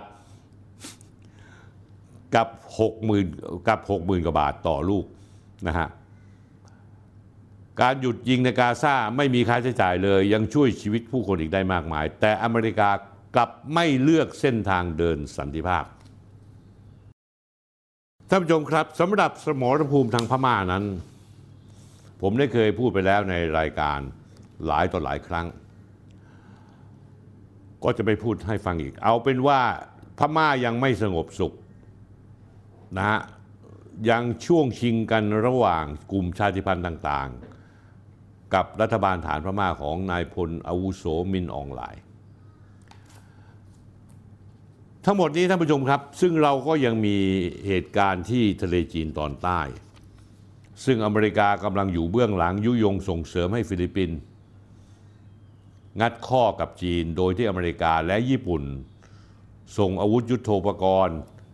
ส่งอุปกรณ์เครื่องไม้เครื่องมือรวมทั้งเรือต่างๆเอาไปให้ฟิลิปปินส์เพื่องัดกับจีนในขณะเดียวกันทางเอเชียแปซิฟิกนั้นปัญหาไต้หวันก็ยังเป็นหมานี่ยังไม่จบสิ้นแต่เนื่องจากจะมีการเลือกตั้งประธานาธิบดีคนใหม่ของไต้หวันในเดือนมกราคมนี้ก็คงจะต้องจับตาดูอยู่เพราะว่าถ้ายังเป็นรัฐบาลชุดเก่าที่เป็นรัฐบาลที่ต้องการจะแยกตัวตั้งตัวเป็นเอกราชที่ไต้หวันแล้วและอเมริกาอยู่เบื้องหลังญี่ปุ่นอยู่เบื้องหลังเกาหลีใต้อยู่เบื้องหลังความตึงเครียดของไต้หวันและทะเลจีนตอนใต้ใต้อาจจะถึงจุดเดือดที่จะมีการลงไม้ลงมือกันอย่างแน่นอนที่สุดในปีหน้าสีจิ้นผิงในการประชุมในการครบรอบหนึ่งร้อยสามสิบปีของประธานเหมาเจ๋อตุงสีจิ้นผิงประกาศอย่างเป็นนโยบายชัดเจนว่าจีนจะต้องรวมกับไต้หวันอย่างแน่นอนที่สุดไม่ว่าทางใดก็ทางหนึ่งฟังแล้วก็ดูน่ากลัวว่าจีนไม่เคยปฏิเสธเลยแม้แต่นิดเดียวว่าไต้หวันจะต้องถูกรวมกับจีนทางใดทางหนึ่งถึงแม้จะต้องใช้กำลังก็ต้องใช้ท่านผู้ชมครับนี่คือภาพรวมสถานการณ์โลกในปีสองพันห้าร้อยหกสิบเจ็ดในสามพื้นที่สำคัญยุโรปตะวันออกกลางเอเชียมีพื้นที่เสี่ยงทางภูมิรัฐศาสตร์อีกหลายๆที่นะฮะที่น่ากลัวคือไต้หวันและฟิลิปปินส์นะฮะเพราะฟิลิปปินส์ทำตัวเป็นห้าวเป้งเนื่องจากได้รับการหนุนจากอเมริกาก็เตรียมปะทะกับจีนอย่างหนักอินโดนีเซียอีกหลายประเทศจะมีการเลือกตั้งใหญ่การเปลี่ยนแปลงอำนาจทางการเมืองในประเทศต่างๆล้วนแต่จะส่งผลต่อสมดุลทางอำนาจในโลกรวมทั้งนโยบายทางการเมืองเศรษฐกิจที่จะส่งผลต่อประเทศไทยอย่างแน่นอนที่สุดท่านผู้ชมครับปีนี้สองพันห้าร้อยหกสิบหกค่อนข้างจะปรากฏภาพชัดเจนแล้วว่าสถานภาพของมหาอำนาจอันดับหนึ่งหรือนักเลงโตของโลกอเมริกากำลังตกอยู่ในสภาวะเสื่อมถอยลงอย่างมากและเมื่อโลกก้าวไปสู่ปีสองพันห้าร้อยหกสิบเจ็ดปีหน้าผมฟันธงได้เลยนะครับว่าสถานภาพอเมริกาจะเสื่อมถอยลงไปอีกจากปัจจัยภายในประเทศและสถานการณ์ภูมิรัฐศาสตร์ในภูมิภาคต่างๆในโลกที่ผมได้เล่าให้ท่านผู้ชมฟังเมื่อกี้นี้ทางข้างต้นและผมได้เคยอัปเดตท่านฟังมาแล้วตลอดทั้งปีที่ผ่านมานี้ท่านผู้ชมครับเมื่อโลกมันแบ่งขั้วแล้วเนี่ยในขณะนี้ซึ่งชัดเจนละอเมริกานี่แซงชั่นจีนอย่างหนักถึงกับขยับอเมริกาขยับส่งเสริมให้ทุกคนไปใช้ห่วงโซ่ประทานที่อินเดียและเวียดนามแทนคำถามมีอย่างนี้ครับเมื่อโลกแบ่งขั้วแล้วเวียดนามอินเดียจีนอินเดียจะแทนจีนได้เปล่าสองพันห้าร้อยหกสิบหกที่ผ่านไปผมถือว่าเรากำลังเห็นภาพของการก้าวเข้าไปสู่ระเบียบโลกใหม่ละชัดเจนที่สุดคือการเปลี่ยนผ่านจากโลกขั้วอำนาจเดียวอเมริกาเป็นหัวหน้าหัวหน้าใหญ่หัวหน้าแก๊งไปสู่โลกหลายขั้วอำนาจซึ่งมีประเทศจีนเป็นผู้นำเป็นหัวหอกในการขับเคลื่อนชาติต่างๆเพื่อมาท้าทายอำนาจของของอเมริกาทีนี้มีคนสงสัยถามผมมาว่านอกจากจีนแล้วฝั่งอินเดียล่ะซึ่งเป็นชาติใหญ่เหมือนกันเป็นสมาชิกของกลุ่ม บริกส์ เหมือนกันมีโอกาสขึ้นมาแทนที่จีนซึ่งกำลังถูกรุมกินโต๊ะจากอเมริกาและชาติตะวันตกที่พยายามสกัดกั้นจีนทุกวิธีทางได้หรือเปล่าเขาให้เหตุผลว่าปีสองพันห้าร้อยหกสิบหกปีนี้เป็นปีแรกที่อินเดียนั้นแซงจีนขึ้นเป็นประเทศที่มีประชากรมากที่สุดในโลก หนึ่งพันสี่ร้อยสามสิบ ล้านคนบ่งบอกให้เห็นว่าแนวโน้มการขยายตัวกองของกำลังแรงงาน ขนาดเศรษฐกิจของอินเดียจะโตขึ้นเรื่อยๆในอนาคตนอกจากนี้ปีสองพันห้าร้อยหกสิบห้านะฮะปีที่แล้วขนาดเศรษฐกิจอินเดียยังเจริญเติบโตแซงอังกฤษกลายเป็นระบบเศรษฐกิจที่มีขนาดใหญ่ที่สุดในโลกอันดับห้าของโลกเรียบร้อยแล้วจริงๆแล้วเรื่องนี้ผมเคยคุยมาแล้วเมื่อไม่กี่เมื่อมานานมานี้รายการคุยที่สนธิตอนที่สองร้อยเก้าสิบสองนะฮะประมาณสิบสามอาทิตย์ที่แล้วศุกร์กันยายนสองพันยี่สิบเก้ากันยายนสองพันหกสิบหกว่ามันเป็นไปไม่ได้เลยวันนี้ผมจะขยายความในเรื่องนี้ให้เพิ่มเติมอีกจุดเปลี่ยนสถานะสถานะโอกาสทางการค้าของจีนเกิดขึ้นประมาณยี่สิบกว่าปีที่แล้วตอนที่จีนเข้ามาร่วมองค์การค้าโลก ดับเบิลยู ที โอ อย่างเป็นทางการในปีสองพันสิบสี่ซึ่งช่วยปูทางให้จีนก้าวสู่เส้นทางการเติบโตทางเศรษฐกิจอย่างก้าวกระโดดตลอดระยะเวลายี่สิบสองปีที่ผ่านมาทำให้เศรษฐกิจสังคมประเทศจีนเปลี่ยนแปลงไปอย่างน่าทึ่งจีนได้พัฒนาจากประเทศผู้รับจ้างผลิตกลายเป็นมหาอำนาจด้านการผลิตละแถวหน้าของโลกเลยประเทศจีนกลายเป็นศูนย์กลางทางเศรษฐกิจที่เน้นการส่งออกเป็นศูนย์กลางสำหรับสินค้าใช้แรงงานเข้มข้นเช่นสิ่งทอของเล่นอุปกรณ์อิเล็กทรอนิกส์ความสามารถในการผลิตของประเทศได้ขับเคลื่อนความก้าวหน้าทางเศรษฐกิจโดยค่อยๆเปลี่ยนไปสู่วิธีการผลิตที่ซับซ้อนและล้ำหน้าก้าวหน้ามากยิ่งขึ้นเมื่อเวลาผ่านไปจากเดิมจีนได้วางตำแหน่งตัวเองเป็นโรงงานต้นทุนต่ำของโลกผลิตสินค้าที่ใช้แรงงานอย่างเข้มข้นเช่นสิ่งทอของเล่นเสื้อผ้ารองเท้าและเฟอร์นิเจอร์ให้กับบริษัทและผู้บริโภคทั่วโลกอุตสาหกรรมเหล่านี้เป็นก้าวสำคัญที่ทำให้จีนก้าวหน้าทางเศรษฐกิจและเปลี่ยนผ่านไปสู่การผลิตที่ต้องใช้เทคโนโลยีมากขึ้นและความซับซ้อนมากขึ้นทำนองเดียวกับเศรษฐกิจของประเทศภูมิภาคต่างๆเช่นฮ่องกงไต้หวันเกาหลีใต้เมื่อการศึกษาและค่าจ้างเพิ่มขึ้นต้นทุนจีนก็ลดลงก็ได้เปรียบอย่างที่ไม่เคยมีมาก่อนจีนตั้งเป้าหมายที่เปลี่ยนแปลงมุ่งไปสู่การผลิตระดับไฮเอ็นด์ระดับสูงโดยมีแผนที่พึ่งพาการบริโภคภายในประเทศเพื่อขับเคลื่อนเศรษฐกิจปล่อยให้ประเทศอื่นเป็นโรงงานผลิตสินค้าราคาไม่แพงและใช้แรงงานที่เข้มข้นขึ้นหากยุทธศาสตร์ทางเศรษฐกิจของจีนประสบความสำเร็จคำถามที่สำคัญคือใครจะเข้ามาเติมเต็มช่องว่างโรงงานโลกเมื่อจีนกล้าเข้าไปสู่ระบบการผลิตแบบไฮเอ็นด์คำตอบถ้าเราพิจารณาอย่างข้อเท็จจริงแล้วแทบจะไม่มีประเทศอื่นใดเลยที่มาแทนจีนในการเป็นศูนย์กลางการผลิตของโลกจริงหรือไม่ที่มีคนพยายามบอกเวียดนามคือจีนรายต่อไปกระแสในสื่อออนไลน์หรือแม้กระทั่งใน Facebook ของเรายกตัวอย่างเช่นชอบพูดว่าลาก่อนจีนสวัสดีเวียดนามหรือการส่งออกเวียดนามแซงหน้าเซินเจิ้นเรียบร้อยแล้วกระแสข่าวเหล่านี้สะท้อนเห็นความคิดเห็นว่าเวียดนามอาจจะเข้ามาแทนที่จีนในฐานะโรงงานหลักของโลกเพราะเวียดนามได้ประโยชน์จากความขัดแย้งทางสงครามการค้าระหว่างจีนกับอเมริกาที่เริ่มขึ้นตั้งแต่เมื่อห้าปีก่อนคือในช่วงปลายปีสองพันห้าร้อยหกสิบเอ็ดจากนโยบายที่อดีตประธานาธิบดีโดนัลด์ทรัมป์ทำให้บริษัทต่างชาติหลายแห่งต้องการลดความเสี่ยงจากห่วงโซ่อุปทานจึงมีแนวทางจัดตั้งโรงงานผลิตในเวียดนามและประเทศอื่นนอกประเทศจีน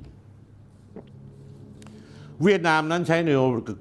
กุศโลบายไผ่ลู่ลมจัดการกับความสัมพันธ์ทั้งสองมหาอำนาจในข้อพิพาททางการค้าโดยรักษาสถานะตำแหน่งระดับภูมิภาคด้วยนโยบายที่ตอบสนองผลประโยชน์และทางการเมืองเศรษฐกิจของทั้งสองฝ่ายได้ดีที่สุดขณะเดียวกันกรณีปัญหาพิพาทในทะเลจีนใต้ระหว่างเวียดนามกับจีนเวียดนามก็ระมัดระวังและประคับประคองความสัมพันธ์กับจีนโดยชูประโยชน์ทางเศรษฐกิจนำหน้าทางการเมืองสิบสองถึงสิบสาม ธันวาคมที่ผ่านมานี้เป็นครั้งแรกในรอบหกปีที่ประธานาธิบดีสีจิ้นผิงได้เดินทางไปเยือนประเทศเวียดนามแล้วมีการออกแถลงการณ์เลยว่าประกาศการจัดตั้งประชาคมยุทธศาสตร์จีนเวียดนามอนาคตร่วมกันเพื่อส่งเสริมการยกระดับความสัมพันธ์จีนเวียดนามนอกจากนี้แล้วทั้งสองฝ่ายยังลงนามในข้อตกลงความร่วมมือหลายสิบฉบับเห็นพ้องต้องกันว่าจะต้องมีโทรศัพท์สายด่วนระหว่างผู้นำเพื่อรับมือเหตุการณ์ฉุกเฉินในน่านน้ำที่ทั้งสองฝ่ายต่างอ้างกรรมสิทธิ์ ข้อมูลจากเวียดนามชี้ว่าข้อตกลงที่สองประเทศลงนามครั้งนี้ยังรวมไปถึงการลงทุนก่อสร้างทางรถไฟด้านความมั่นคงการสื่อสารโทรคมนาคมและการร่วมมือในข้อมูลดิจิทัลซึ่งนักวิเคราะห์กล่าวว่าอาจจะเป็นการปูทางสู่การติดตั้งเครือข่ายสื่อสาร ห้าจี ของจีนในเวียดนามจีนมองว่าการจากมุมมองจีนการเยือนครั้งนี้ย้ำว่าจีนไม่เคยสูญเสียเวียดนามให้กับค่ายคู่แข่ง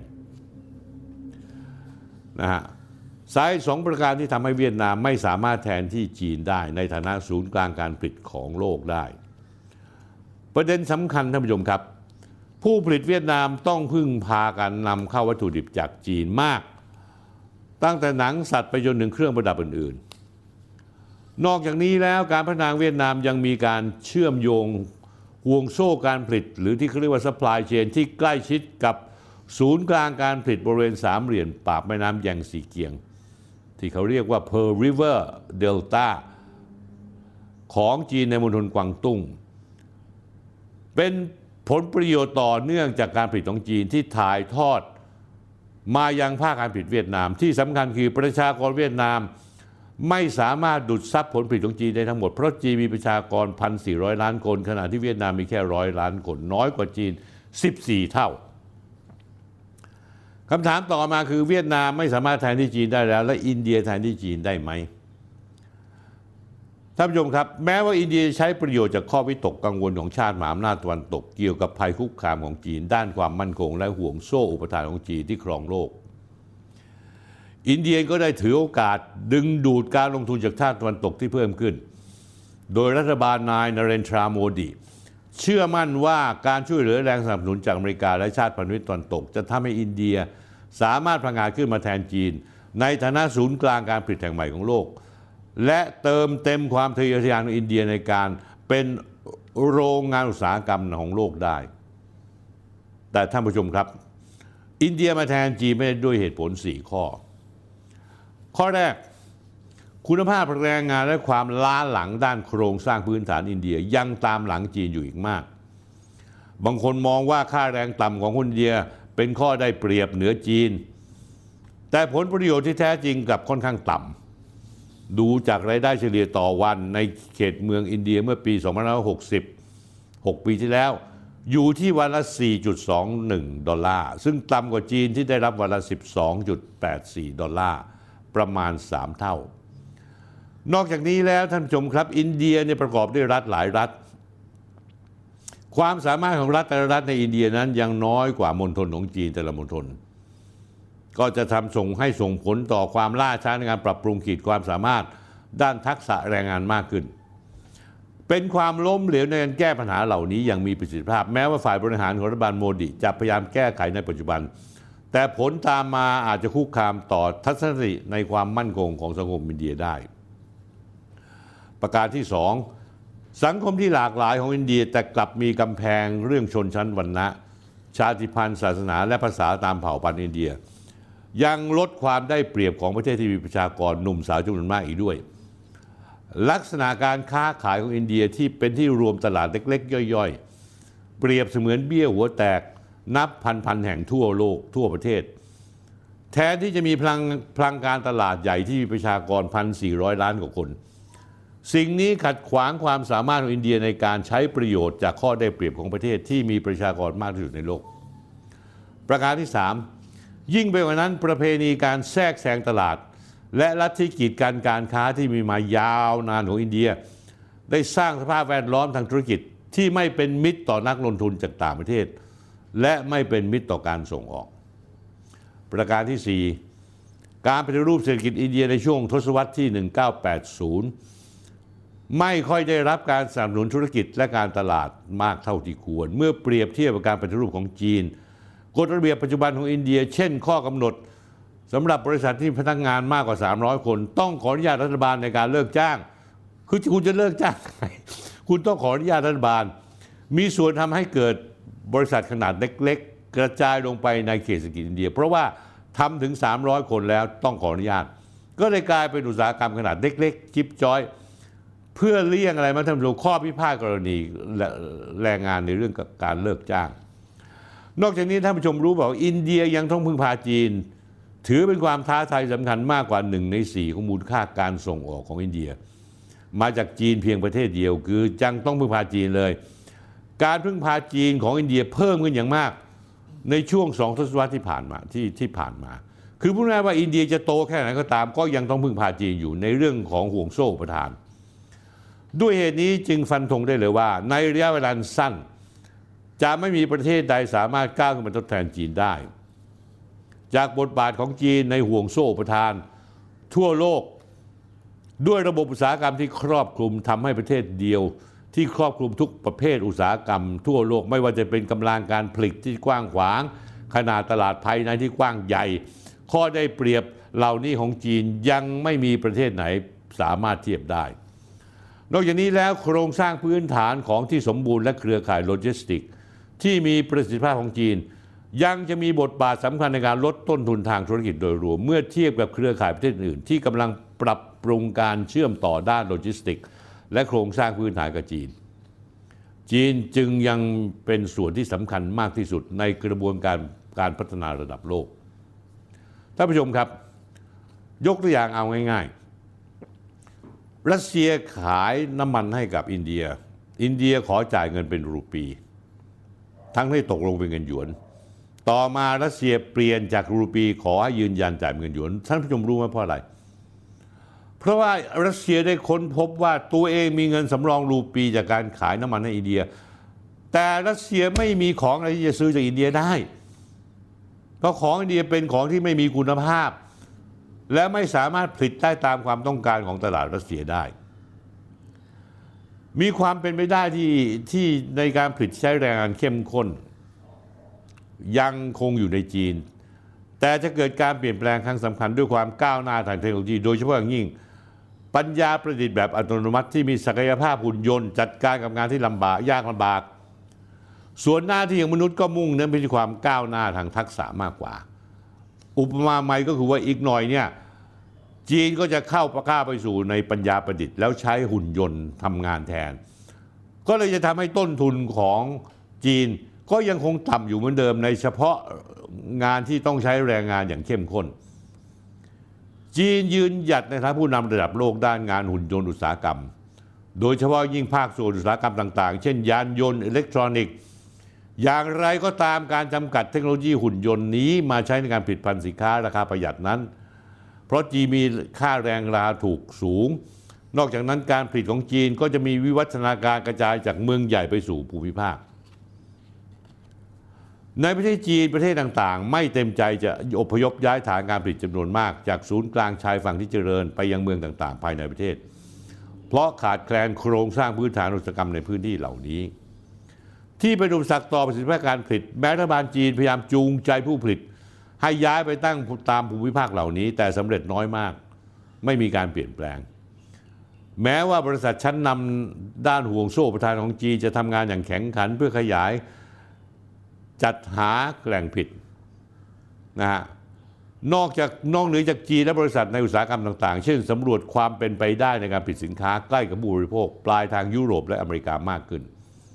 แต่ผู้ประกอบการหลายคนยังงมพบว่าเป็นเรื่องยากมีต้นทุนในราคาแพงสรุปครับท่านผู้ชมบทบาทของจีนในฐานะศูนย์กลางการผลิตของโลกจะยังคงโดดเด่นที่สุดและจะไม่มีวันถูกแทนที่ด้วยประเทศอินเดียหรือเวียดนามหรือประเทศอื่นๆในอนาคตอันใกล้นี้เพราะจีนมีบทบาทสำคัญในอุตสาหกรรมการผลิตทั่วโลกใครที่คิดจะเข้ามาแทนที่จีนจะต้องปรับโครงสร้างห่วงโซ่อุปทานที่ซับซ้อนครั้งใหญ่และจะสูญเสียประสิทธิภาพอย่างมากจีนมีระบบนิเวศอุตสาหกรรมซึ่งครอบคลุมตั้งแต่แรงงานที่มีทักษะสูงความเชี่ยวชาญและนวัตกรรมด้านเทคโนโลยีและเครือข่ายซัพพลายเออร์ที่กว้างขวางทำให้ระบบนิเวศดังกล่าวอีโคซิสเต็มเป็นรากฐานสำคัญของภูมิทัศน์การผลิตทั่วโลกที่ใครในโลกนี้ก็ไม่อาจจะทดแทนจีนได้อย่างน้อยก็ในระยะเวลาใกล้นี้เองครับท่านผู้ชมครับน่าจะเป็นคำตอบให้ท่านผู้ชมฟังได้แล้วนะครับท่านผู้ชมครับสวัสดีปีใหม่ท่านผู้ชมรายการนี้ก็จบลงสิ้นเพียงแค่นี้อย่าลืมนะครับไม่มีอะไรทำวันปีใหม่วันที่หนึ่งไปที่วัดมหาธาตุกันไปชมไปไหว้สิ่งศักดิ์สิทธิ์ ในยุคอยุธยามีเต็มไปหมดฉลองที่วัดมหาธาตุครบรอบสามร้อยสามสิบแปดปีตั้งมาตั้งแต่สมัยอยุธยาแล้วเป็นวัดที่เก่าแก่มากและผมก็จะไปวันที่หนึ่งตอนบ่ายครับสวัสดีครับท่านผู้ชมครับสวัสดีปีใหม่ครับขอท่านผู้ชมทุกท่านจงมีความสุขมีความเจริญมีความก้าวหน้าในที่การงานมีศีลห้ามีความสงบในใจและมีความพอเพียงในการใช้ชีวิตทุกประการลาแล้วครับ